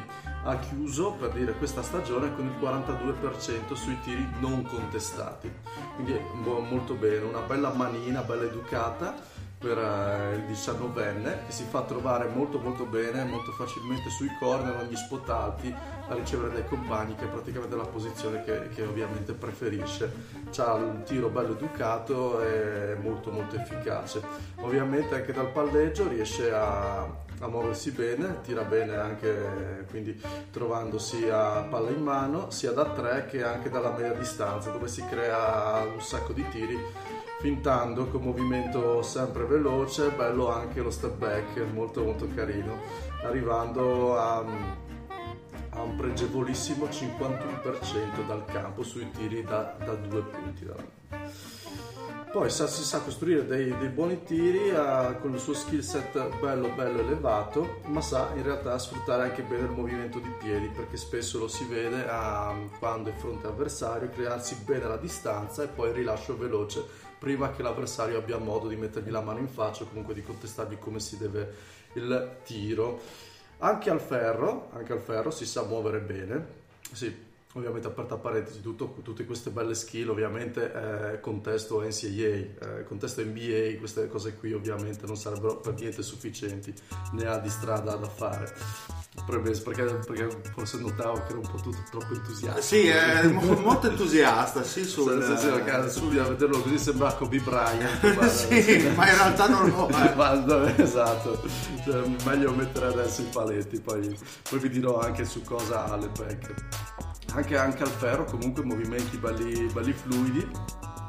È cosa molto piacevole anche da vedere, riesce a concludere anche con la mano sinistra quando si avvicina per fare il finger roll. non si va a cercare troppe rogne quando la difesa chiude bene gli spazi, quando magari arriva in transizione, si trova l'uomo davanti, non è che va a scontrarsi troppo, non va a cercare il contatto fisico, però opta per un decente floater, anche quello è un'altra arma al suo skill set. Poi per chiudere dalla lunetta anche tira sopra il 90%, quindi la manina veramente... Sì, quindi è un tiratore non sospetto, è diciamo. È il biancone che tira da Dio in sostanza, però arrivano le pecche. Il fisico al momento ovviamente ha 19 anni, però non è adatto, non è NBA ready assolutamente, magrino, pochi muscoli e infatti anche per questo, insomma, avevamo citato anche prima che si ben guarda ad andarsi a cercare il contatto. Inoltre è completamente inadatto a condurre lui l'azione palla in mano, proprio non ci siamo, tutto da fare quello. Gli mancano un po' le skill difensive per divenire un buon 3&D, però visto insomma che è giovanissimo e il ceiling per lui è piuttosto alto, per me è piuttosto promettente ed è anche bello futuribile. È potenzialmente quel tipo di giocatore, appunto quel 3&D che fa comodo in realtà praticamente tutte le franchigie. Sviluppato in un buon sistema, vedi gli Spurs o i Nets per dire, potrebbe diventare un buon giocatore di ruolo. Mi ha fatto un po' sorridere perché spulciando così nell'internet ho trovato che in moltissimi lo davano come comparison a Devin Booker. Ah, vabbè dai, glielo auguro insomma, e tutti entusiasti per questo biancone Manu, ma quante ne ha? No, ne ha, un giocatore intelligente, il best case, cioè certo il best case può essere, quando tu prendi un tiratore scegli il tuo best case come tiratore, ne hai a bizzeffe di quelli, perché tiratore bianco, non lo so, prendi Kyle Korver, che però è più alto di lui, quindi un giocatore che funziona meglio, però è veramente il classico tiratore bianco che tira bene i liberi, secondo me è intelligente, quindi secondo me un suo posto poi nell'NBA, se non si dimostra completamente scemo, ma non sembra, secondo me un suo posto se lo ritaglierà. È andato male alla Combine, ho visto che non è piaciuta la Combine, quindi ha perso anche delle posizioni perché non ha tirato bene, perché è sembrato un pesce fuor d'acqua, ma ce ne sono tanti che sembrano pesci fuor d'acqua alla Combine, però ha perso qualche posizione, però lo trovo un giocatore intelligente, secondo me lo trova un suo spazio. Andiamo con Keldon Johnson, allora subito Keldon Johnson, sì, il suo compagno di squadra, entrambi partivano starter, Keldon Johnson parte in realtà alla piccola, però come andremo a vedere in realtà le skill set sono tutte praticamente da guardia. Ecco, lui sempre come dicevo prima 19 anni, anche lui alto più o meno come il compagno di squadra, solo 2 cm più alto, quindi 1,98 m, però molto più piazzato perché pesa ben 96 kg. Condivide con il compagno di squadra Herro la propensione per il tiro da 3, anche lui tira ricevendo dagli scarichi, anche lui ruota sulla linea da 3 punti per poi facilitare linee di passaggio, ricevere e poi tirare. E altra cosa in comune, c'ha anche lui un discreto floater e un discreto tiro dalla media, però rispetto al suo compagno di squadra è tutto un altro discorso riguardo all'atletismo, perché questo qua per dire ti prende gli alley-oop, questo qua va al ferro, sì, è un atletismo di un esplosivo, certo, esattamente esplosivo. Poi ti difende anche avendo appunto questa sua fisicità, riesce a permettersi di difendere bene sugli esterni dall'1 al 3 e anche al 4 se gli avversari giocano piccolo, giocano small ball, bello, no? Bello energico, grintoso, che quando si fa tutto il campo in transizione ti schiaccia la pala, sei lì che annuisce e dici sei, porca puttana. Bello, cioè, a differenza ecco di Tyler Herro, c'ha il fisico NBA ready. È già pronto per il salto, sì, per come è strutturato il fisico, insomma potrebbe già ritagliarsi i suoi minuti già dal primo anno. Però a differenza del compagno bianco, lui non condivide lo stesso bullseye, quindi ha diciamo una manina un po' meno educata, non è così bravo al tiro. Visto da una parte abbiamo un fisico pronto per giocare, un ruolo guardia ovviamente in NBA, dall'altra abbiamo numeri meno interessanti al tiro, per dire liberi è abbastanza scarsetto perché tira col 70%, quindi abbiamo visto prima Herro tira oltre il 90%, ed in generale insomma ha una tecnica un po' meno raffinata al tiro. Quindi per lui servirebbe un buon improvement al tiro, che si sa che in NBA è più una cosa che deriva dal giocatore stesso, riuscire a sviluppare il tiro più che dal contesto, dall'allenatore che si trova davanti, riuscire a fare quel step up. Ecco, quindi due giocatori così che mi sono piaciuti prenderli così in squadra, compagni di squadra abbastanza simili, però entrambi con le loro peculiarità. Ecco, questo qui con la comparison veniva dato su Bleacher Report, mi pare che era l'unica che ho trovato, dava Jimmy Butler come comparison. Altina Keldon Johnson. Sì, beh, ovviamente era sempre peschi scenari. Mi sembra più simile, l'ho letto, però di quelle che ho letto mi sembra la più azzeccata Gary Harris. È vero. Più di Jimmy Butler, dico, poi magari in realtà non è anche Gary Harris, però tra i due mi verrebbe da dire più Gary Harris. Salta in avanti questo Manu, qua su Tankathon dicono 26esimo Keldon Johnson. Guarda, l'analisi fatta è tutta giusta, lui è vero che è NBA ready, è vero che fa dei zompi, è vero che giusto perché quest'anno ho visto tanto anche Kentucky. Herro è stato più protagonista, cioè alla fine quando la palla scottava andava da lui e non da Keldon Johnson.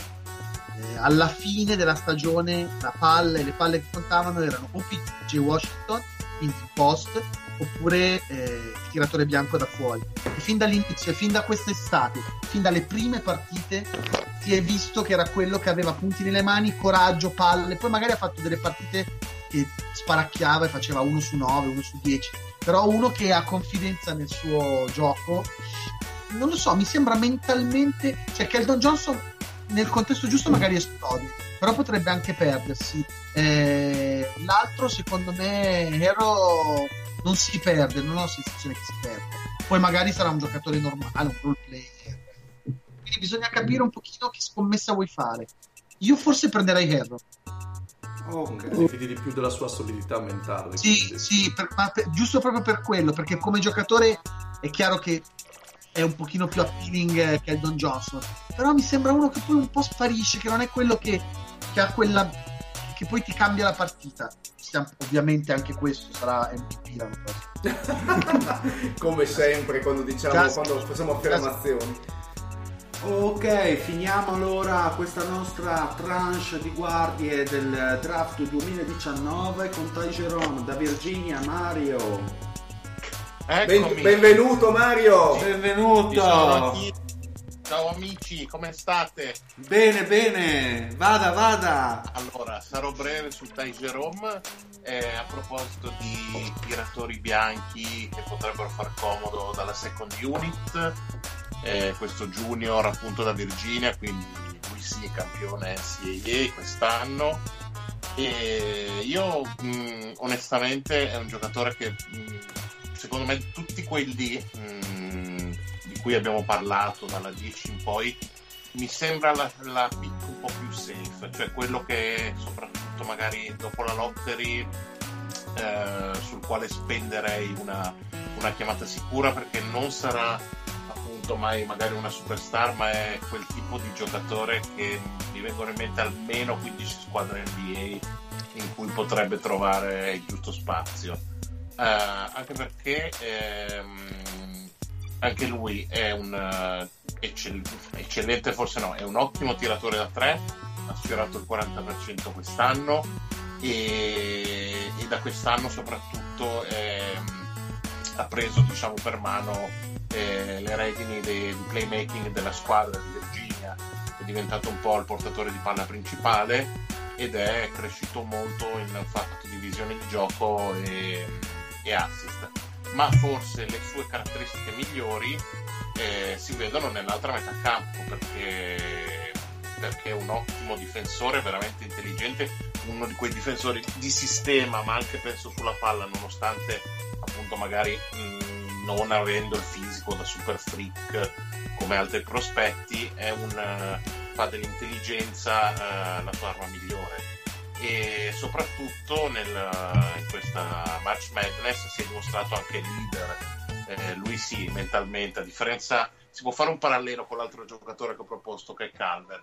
Lui nei momenti decisivi diciamo che ha retto, è retto bene, io ricordo almeno un paio di canestri contro Auburn nella Final Four, sì, che hanno tolto le castagne dal fuoco tra lui e Guy, dovrebbero probabilmente fargli una statua fuori dal palazzetto a Virginia, ed è un giocatore diciamo con la testa giusta, è a me piace molto, perché secondo me è un giocatore che ti darà quello e magari non andrà mai oltre, ma sai che comunque andrai abbastanza sul sicuro, usa comunque anche le sue dimensioni, perché sfiora i 2 metri anche lui, intorno al 1,95 m, 1,98 m, braccia molto lunghe, e le sa usare molto bene in difesa, perché ha chiuso anche la stagione con una rubata e mezzo. Quindi a me è un prospetto che piace e su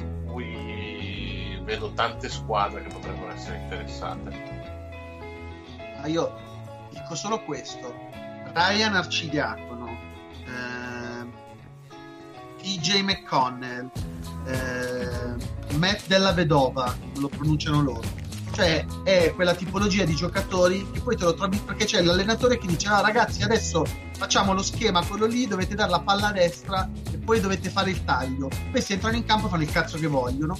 Ne serve almeno uno che provi a eseguire quello che ha detto. Di solito è il giocatore tipo Ty Jerome. Anche secondo me è una presa safe, poi magari non spacca, perché comunque il fisico è quello che è, però è troppo intelligente come giocatore, è veramente, sembra che abbia l'X Factor. Poi ottima, sono assolutamente d'accordo con Mario, ha pagato spesso la cauzione, non solo la Final Four, tutta la stagione, che quando il cronometro, e a Virginia succede spesso, arriva negli ultimi secondi, serve qualcuno che paghi la cauzione, e lui l'ha pagata spesso, però ha chiuso l'anno con 40% da 3. Allora quel tipo di giocatore ti fa comodo, cioè che non ha paura poi di prendersi il tiro, peraltro a livello NCAA lo prendeva tranquillamente, spessissimo, da distanze lunghe, non era uno che si faceva problemi a tirare da 1,5 metri dietro la linea da 3 dell'NCAA. Quindi un giocatore che da questo punto di vista può piazzare il tiro quando si vuole, intelligente in difesa, non sarà mai una star, però anche io penso che sia una presa troppo intelligente, un giocatore troppo intelligente. Prima di salutarti, Manu, ci dai giusto 2 nominativi di sleeper, magari di quelli che non abbiamo detto nel ruolo di guardia? Ma sicuramente c'è Tyler Norton Tucker, che ha fatto una stagione pazzesca, è un cicciotto, non so come dite, è un pitbull, di quei giocatori che anche ha proprio il petto grosso, di quelli che vanno dentro con... come posso dire, con la palla da running back, non so se avete presente, però bello tosco, sicuramente un giocatore che si farà sentire, ha molto carattere, probabilmente difetta un po' di tiro, però molto interessante. E poi l'ho detto prima, lo cito solo perché secondo me poteva essere un giocatore della tipologia di quelli che abbiamo citato, quindi Jarrett Culver o Keldon Johnson, che è Matisse Thybulle, che viene da Washington, che è stato nominato uno dei difensori principali della stagione, anche se Washington gioca la difesa fronte pari a zona, perché viene dall'assistente Hopkins, è stato l'assistente allenatore come si chiama l'allenatore di Syracuse? Boeheim, grazie, è stato l'assistente allenatore di Jim Boeheim per una vita, quindi ha mutuato quel tipo di difesa che l'abbiamo detto 1000 volte, è un tipo di difesa che non ti fa capire bene che giocatore è, però è un buon tiratore, buon penetratore, quest'anno aveva la responsabilità dell'attacco di Washington, uno di quelli che pagava la cauzione e senza problemi, o meglio comunque ci ha provato per tutta la stagione. Secondo me è interessante, wingspan 7 piedi di wingspan, interessante. E tra l'altro vedo qui che ha 4 rubate a partite, insomma una cosa abbastanza incredibile.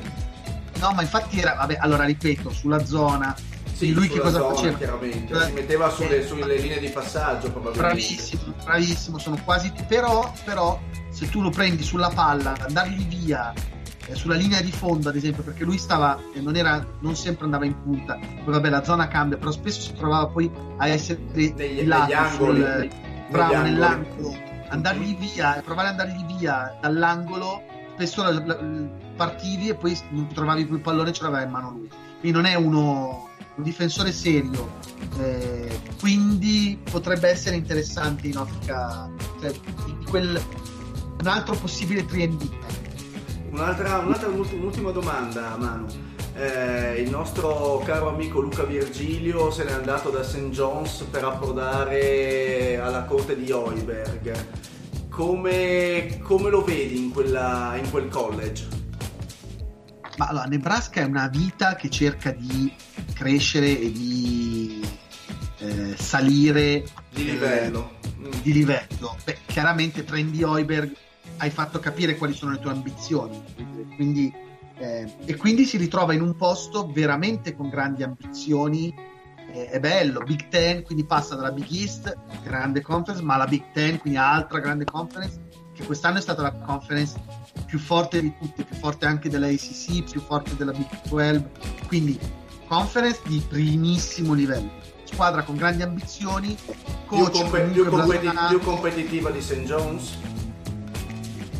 Beh sì, adesso per quest'anno è un po' il rifacimento della squadra, quindi bisognerà capire cosa fa Hoiberg al primo anno, quindi non da quest'anno, però sì, squadra in teoria più competitiva. Cioè, secondo me è una bella sfida, non so che posto sia il Nebraska, lo conosco poco, cioè non sono mai stato, quindi ho la sensazione che sia come posto passare da New York al Nebraska l'inferno.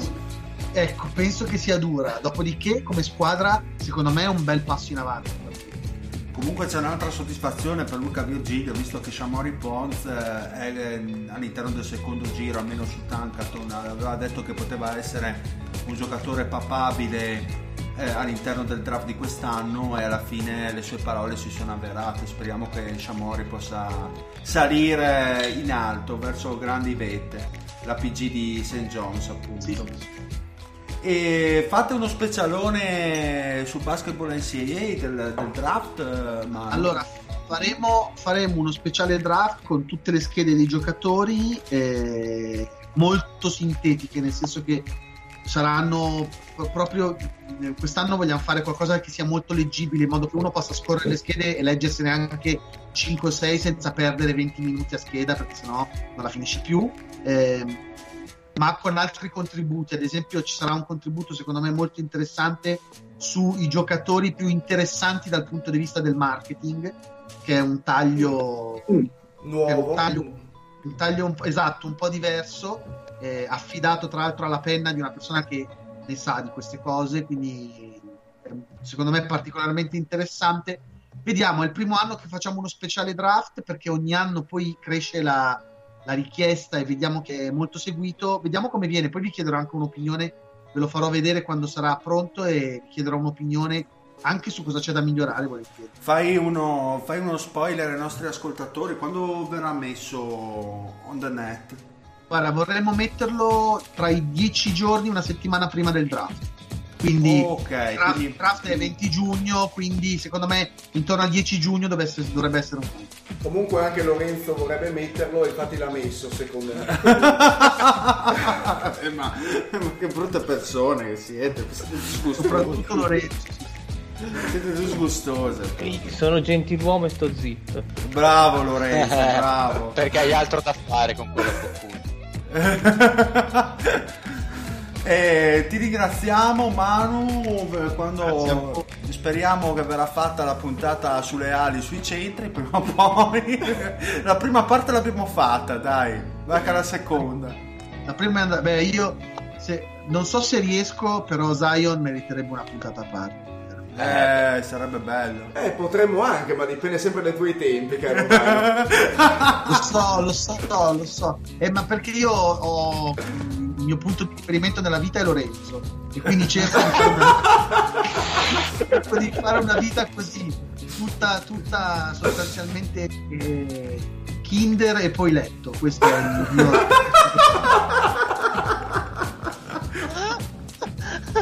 Non ritiro. Spritz, Kinder e letto. Questo è il mio.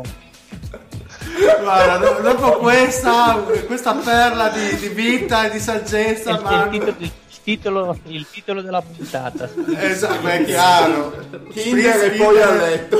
Spritz, poi tra l'altro che cazzo rido, che più o meno è la stessa vita che faccio io, che schifo. Che vita di merda, mi devo buttare giù da un ponte appena posso. Io onestamente i libri li preferisco cartacei, il Kindle non mi piace. Vabbè, a te piace sempre toccare con mano. Va bene, ragazzi. Va bene, grazie Manu, grazie della tua disponibilità, del tuo tempo. Ciao, grazie mille. Grandissimo, ciao Manu, ciao, grazie. Bene raga, ce l'abbiamo fatta anche quest'anno, dai, la prima tranche è fatta. Gli ascoltatori si sono accorti che abbiamo ignorato completamente la Eastern Conference Final. No, ma potremmo parlare adesso? Ma sei fuori di testa. Dai, 5 minuti, tanto che cazzo dai, intanto che voi parlate io mangio. Ha vinto Toronto, quindi prima finals conquistata dalla franchigia. Stiamo vivendo un momento. Ho sempre detto che mio figlio era bravo, ho sempre detto. Stiamo vivendo un momento storico per i grossi, tristissimo per Drake, pezzo di merda. Quello ovviamente abbiamo Drake sugli scudi adesso, alle finals, quindi lo dovremmo sopportare vicino. Quanti massaggini a Nurse ancora? Sì, ma poi c'è stato un grande abbraccio liberatorio tra i due. Sì, ecco, al nostro amico Nicola Infermiera, che gli è Nick Nurse. Ma Nurse non sembra soffrire troppo le baggianate di Drake. Bene, è anche occupato vicino alla conference final. Dollari a partita di furbo. Allora metto io 2 punti sul tavolo della discussione, così la facciamo telegrafica. Allora, quello. No, ce lo fai tu, dile. Sì, ma son bravo, hai visto? Ho fatto i prospetti in 2 minuti, ragazzi. Siete voi che avete tergiversato, se no avremmo già finito da mo'. Allora, primo punto, ovviamente Kawhi Leonard, che ha fatto una serie nonostante i problemi fisici della stramadonna, nel senso che nel momento in cui soprattutto gara 6 ha dovuto strappare il risultato coi denti, l'ha fatto, e quindi un merito va senza dubbio dato a lui. Tra l'altro anche emozionato poi quando le hanno dato il trofeo della Eastern Conference, sì, ma tra l'altro cancellando in difesa Antetokounmpo. Esatto, esattamente. Un altro punto, a me ha fatto impressione, ma l'avevamo già detto, l'avevate già detto voi che avete seguito Toronto, Ibaka secondo me è in versione, ha fatto una versione playoff veramente di alto profilo, così come Lauri, che mi ha fatto rimangiare i miei dubbi sulla sua integrità fisica, perché comunque ha dato un contributo sostanziale a Toronto per dare le strappate decisive, perché comunque anche in gara 6, che è la gara che ho visto assieme a un amico fido maroccano, Milwaukee è sempre stata in vantaggio e poi Toronto ha saputo volgere la partita a suo favore anche grazie a Lauri, senza dubbio.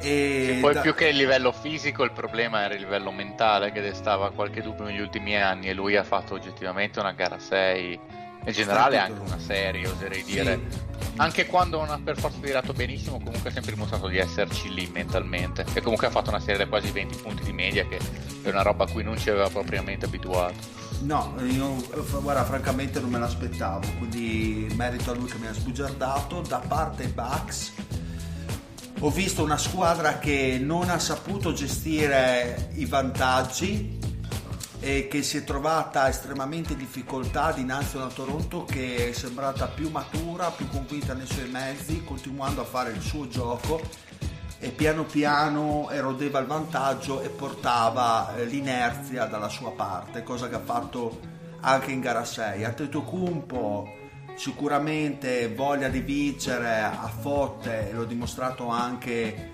nella conferenza stampa post gara 6, dove se n'è andato via incazzato come una iena in sala stampa, che secondo me ci sta, soprattutto quando senti e hai sentito di poter volgere la serie dalla tua parte. Però va detto una cosa, che secondo me Giannis, una bestia, ha fatto una grandissima stagione, uno dei più grandi talenti dell'NBA a oggi, però manca ancora di maturità, soprattutto nei momenti in cui nelle gare di playoff il gioco si fa duro e serve un attimino di freddezza e non di robol o di mancanza di fiducia nei mezzi della squadra, dei compagni.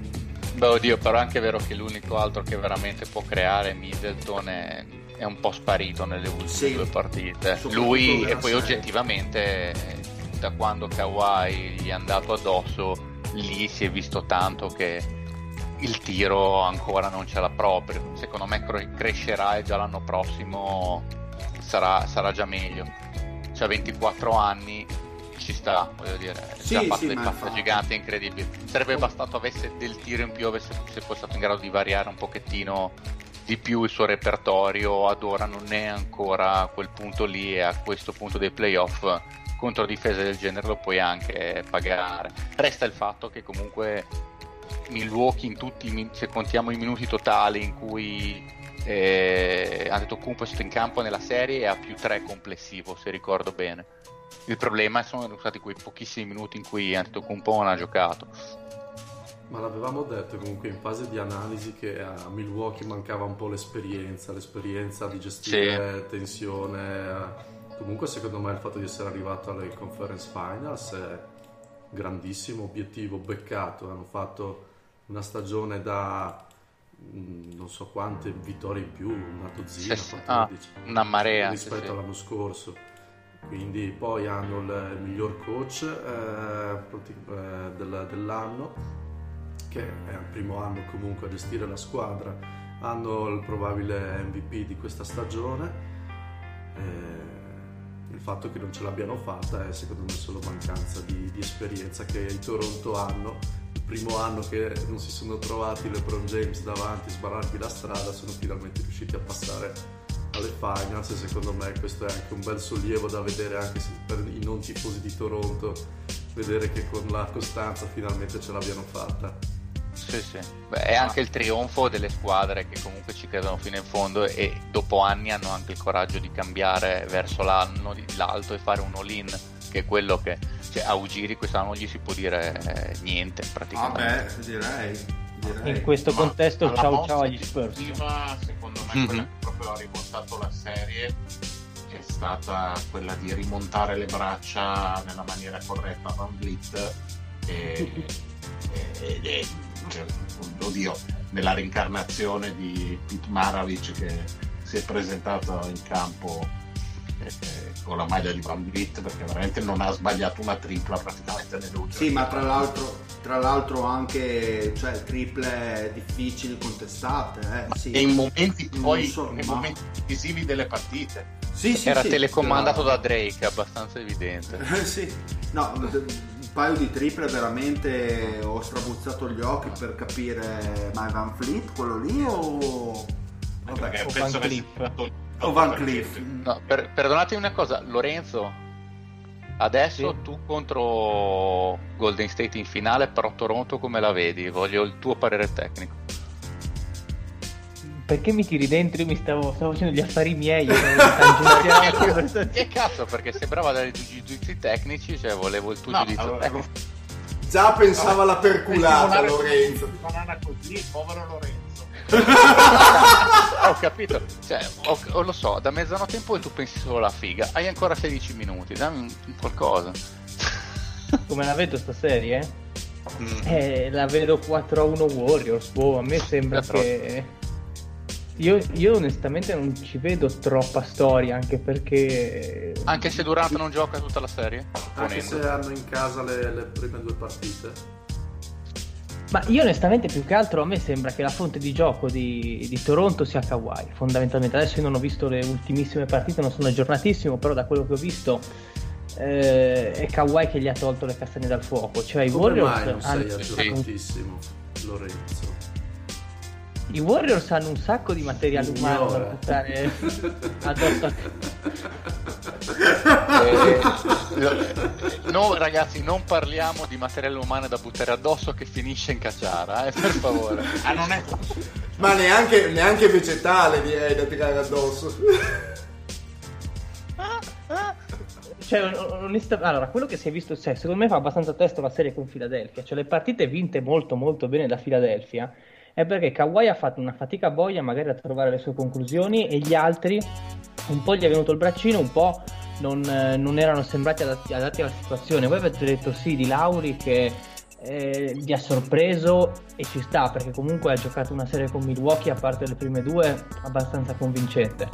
Però comunque stiamo sempre parlando di Lauri, stiamo sempre parlando di quello che avevamo criticato, perché contro Philadelphia sempre aveva passato un sacco di tiri e si cagava sotto, a tal punto che Philadelphia addirittura passava sotto i blocchi in alcune situazioni. Quindi non so, cioè adesso tutto questo hype, i Warriors...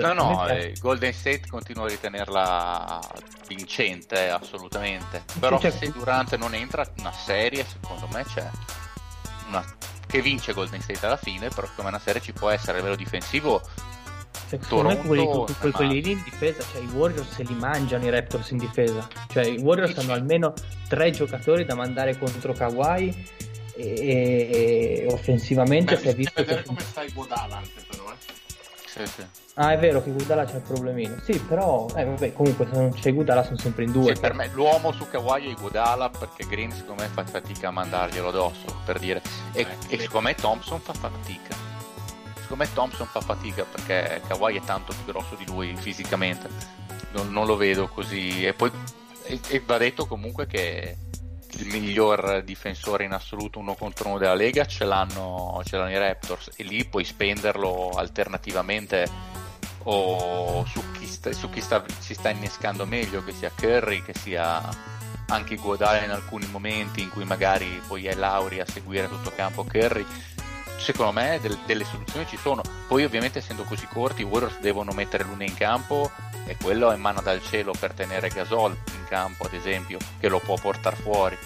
Cioè, delle soluzioni tecniche ci sono, ribadisco, avanti Golden State ci mancherebbe, però secondo me una serie che va sulle 6 partite non è impossibile per niente. Comunque anche per me Toronto allora vince Golden State, questo è chiaro, però c'è una serie, anche perché sì. Io sono rimasto abbastanza impressionato da quella volta che Kawhi 2017 era finale di conference Golden State Spurs, che si era fatto male Kawhi. Non era finale, ma era semifinale di conference, se non sbaglio. Era finale di conference che ha giocato gara 1 e poi non ha più giocato da gara 3, se non sbaglio. Gara 1 l'ha fatto. Spaccato gara 1 sul più 25 e San Antonio sul più 21, spaccato nel terzo quarto, ciaone. Che fino a quando Kawhi non si era spaccato riusciva quasi a tenere testa da solo a Golden State. Dopo si è fracassato completamente e ovviamente sappiamo com'è andata la storia. Però io Kawhi contro Golden State non scommetterei contro, nonostante Kawhi abbia dei problemi fisici anche quest'anno, e quindi con magari una squadra un pochino più strutturata di quegli Spurs, perché quegli Spurs non avevano comunque il talento Ibaka versione playoff. Beh cazzo, però erano fenomenali quegli Spurs, cioè erano gli Spurs delle 67 partite, una roba del genere, 61, una quantità indicibile. Non era l'anno prima quello delle 63 di Golden State, mi sembra quello delle 63, no, il 2010. Hai ragione, mi sa che hai ragione tu. Mi ricordavo che ne avevi detto 67. No, 67, forse era l'anno prima, però. 2017, sì, giusto. È giusto. Quante ne vinsero l'anno dopo non mi ricordo. Beh, comunque sempre 61, beh, insomma, esatto. Squadretta comunque. Non lo so, io comunque sono abbastanza in linea col Fede, una serie secondo me c'è. No, per me viene fuori. Io credo che comunque anche Curry voglia, approfittando anche della probabile assenza di Durant, voglia dimostrare anche qualcosa. Cioè, non deve dimostrare assolutamente nulla, però magari il fatto di non averci l'MVP delle finals in bacheca potrebbe anche stuzzicargli qualcosa, sì. E io credo che le percentuali verranno aggiustate. Se cominciano ad aggiustare le percentuali non c'è né Kawhi né Danny Green né Dio sceso in terra che tenga, comunque diventa veramente un problema. E poi comunque, cioè, io ne faccio anche un discorso dal punto di vista psicologico, cioè i Warriors ormai ci sguazzano in queste situazioni, sono abituati a un certo tipo di atmosfere, di palcoscenici, e gli altri comunque sì, ci sono Kawhi e Green, gli altri però sono sempre i giocatori dei Raptors, e quindi boh. Ma io penso che se i Warriors giochino tanto, cioè avranno l'opportunità di giocare in velocità, quindi alla loro maniera, non penso che ci sia molta storia. A difese schierate Leonard secondo me può ancora fare la differenza, non dico da solo, ma con il roster competitivo che si trova a Toronto secondo me un paio di vittorie potrebbe portarle a casa. Il problema è che comunque, come diciamo, Leonard non forza mai, non vuol mai prendere tiri sporchi, e gli Warriors comunque bene o male ti portano a prendere determinate conclusioni brutte anche da vedere. Bisognerà capire se cambierà il suo mindset e sarà più stronzo comunque, quindi più vlogger, e cercare più di prendersi delle conclusioni anche che non sono tanto nelle sue corde, perché comunque faranno di tutto per toglierlo dalla sua comfort zone, ovviamente. Bene. Sarebbe comunque interessante per la legacy di Durant vedere cosa succede se lui non riesce a scendere in campo nelle finals e loro vincono comunque il titolo. Ma è un messaggio per dirci di chiudere, di? No, ma lo sentiamo solo noi. Il maroccano ha messo una bella canzone country sotto. Ma che pezzo! Per intimarci di chiudere, questo ho capito. Guarda che per i calci in culo il Ramadan non c'è il maroccano. Va bene, dai, ma solo per i cazzi in culo, cioè, abbiamo detto tutto. Fammi fare, tira via Dombaghi qua, per piacere. Ha messo gli Oliveroni. No, ma sembrava quei due superpiedi quasi piatti. Sembrava uno di quelle robe lì. Quindi ragazzi, andiamo ai saluti. Ciao Lorenzo, ripigliati, dai, la vita è bella. Buonanotte a tutti, ci vediamo la prossima settimana, più tonici, più ficcanti. Ma scusa, ricordami quanto hai fatto il bracket dei playoff? Quanto sei in classifica? Non lo so, ho fatto una porcata clamorosa, perché io ho provato a fare un bracket allegrotto, no? Qualcosa di hipsterino. Ma adesso vaffanculo, non stare a giustificare. Quindi, detto ciò... Ho fatto un bracket de merda. Ecco, bravo. Quindi detto ciò, seguite il D del Fede, che invece hanno fatto più bella figura nel bracket. No, a dire il vero, siamo il Patrick, io e te siamo i meglio messi, non i primi, ma i meglio messi. Quindi detto tutto sulla bontà del bracket. Lorenzo, ti voglio bene. Ti lovo anch'io, Dile. Grande. Ciao Mario. Ebbene sì, finalmente è tornato chi, vinci chi, indovina chi, stiamo parlando del Vinci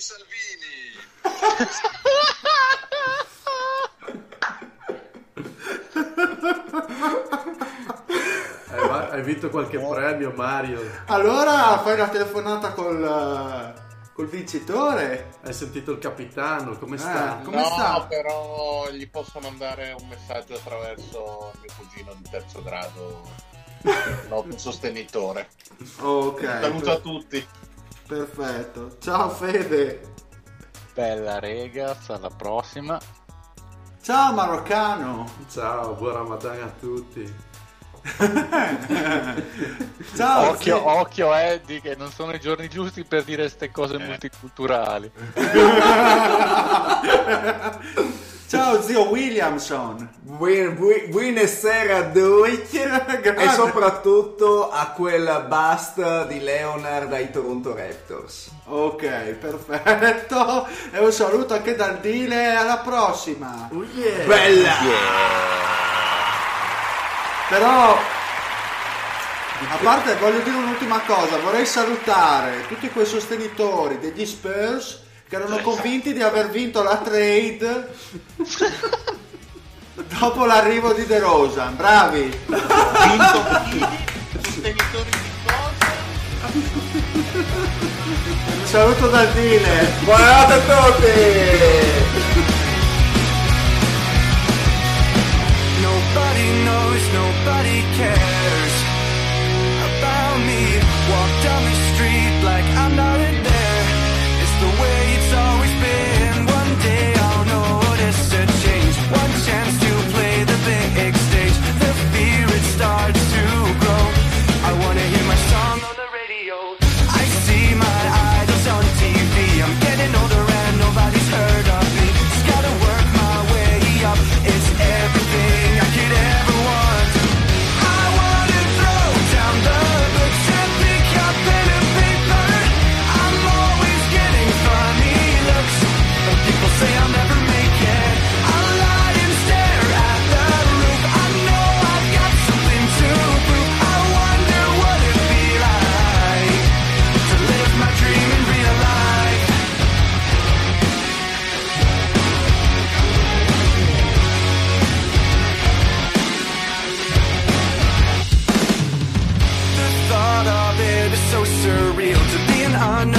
with the record deal. One of life's roller coasters, I'm gonna scream, singing my own songs, my only dream. Gotta work my way up, be whoever I like. If I only knew my future was so bright. Travel around the world and see all the sights. If you wanna feel alive, gotta put up a fight. I wanna throw down the books and pick up pen and paper. I'm always getting funny looks, and people say I'll never make it. I'll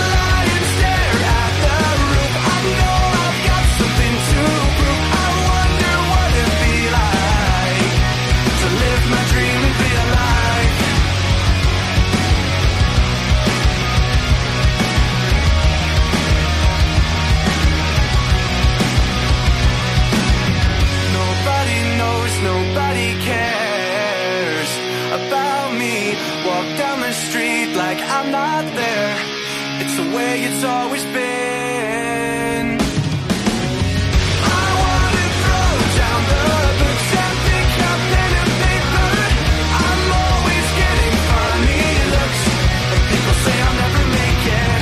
I'll lie and stare at the roof. I know I've got something to prove. I wonder what it'd be like to live my dream in real life.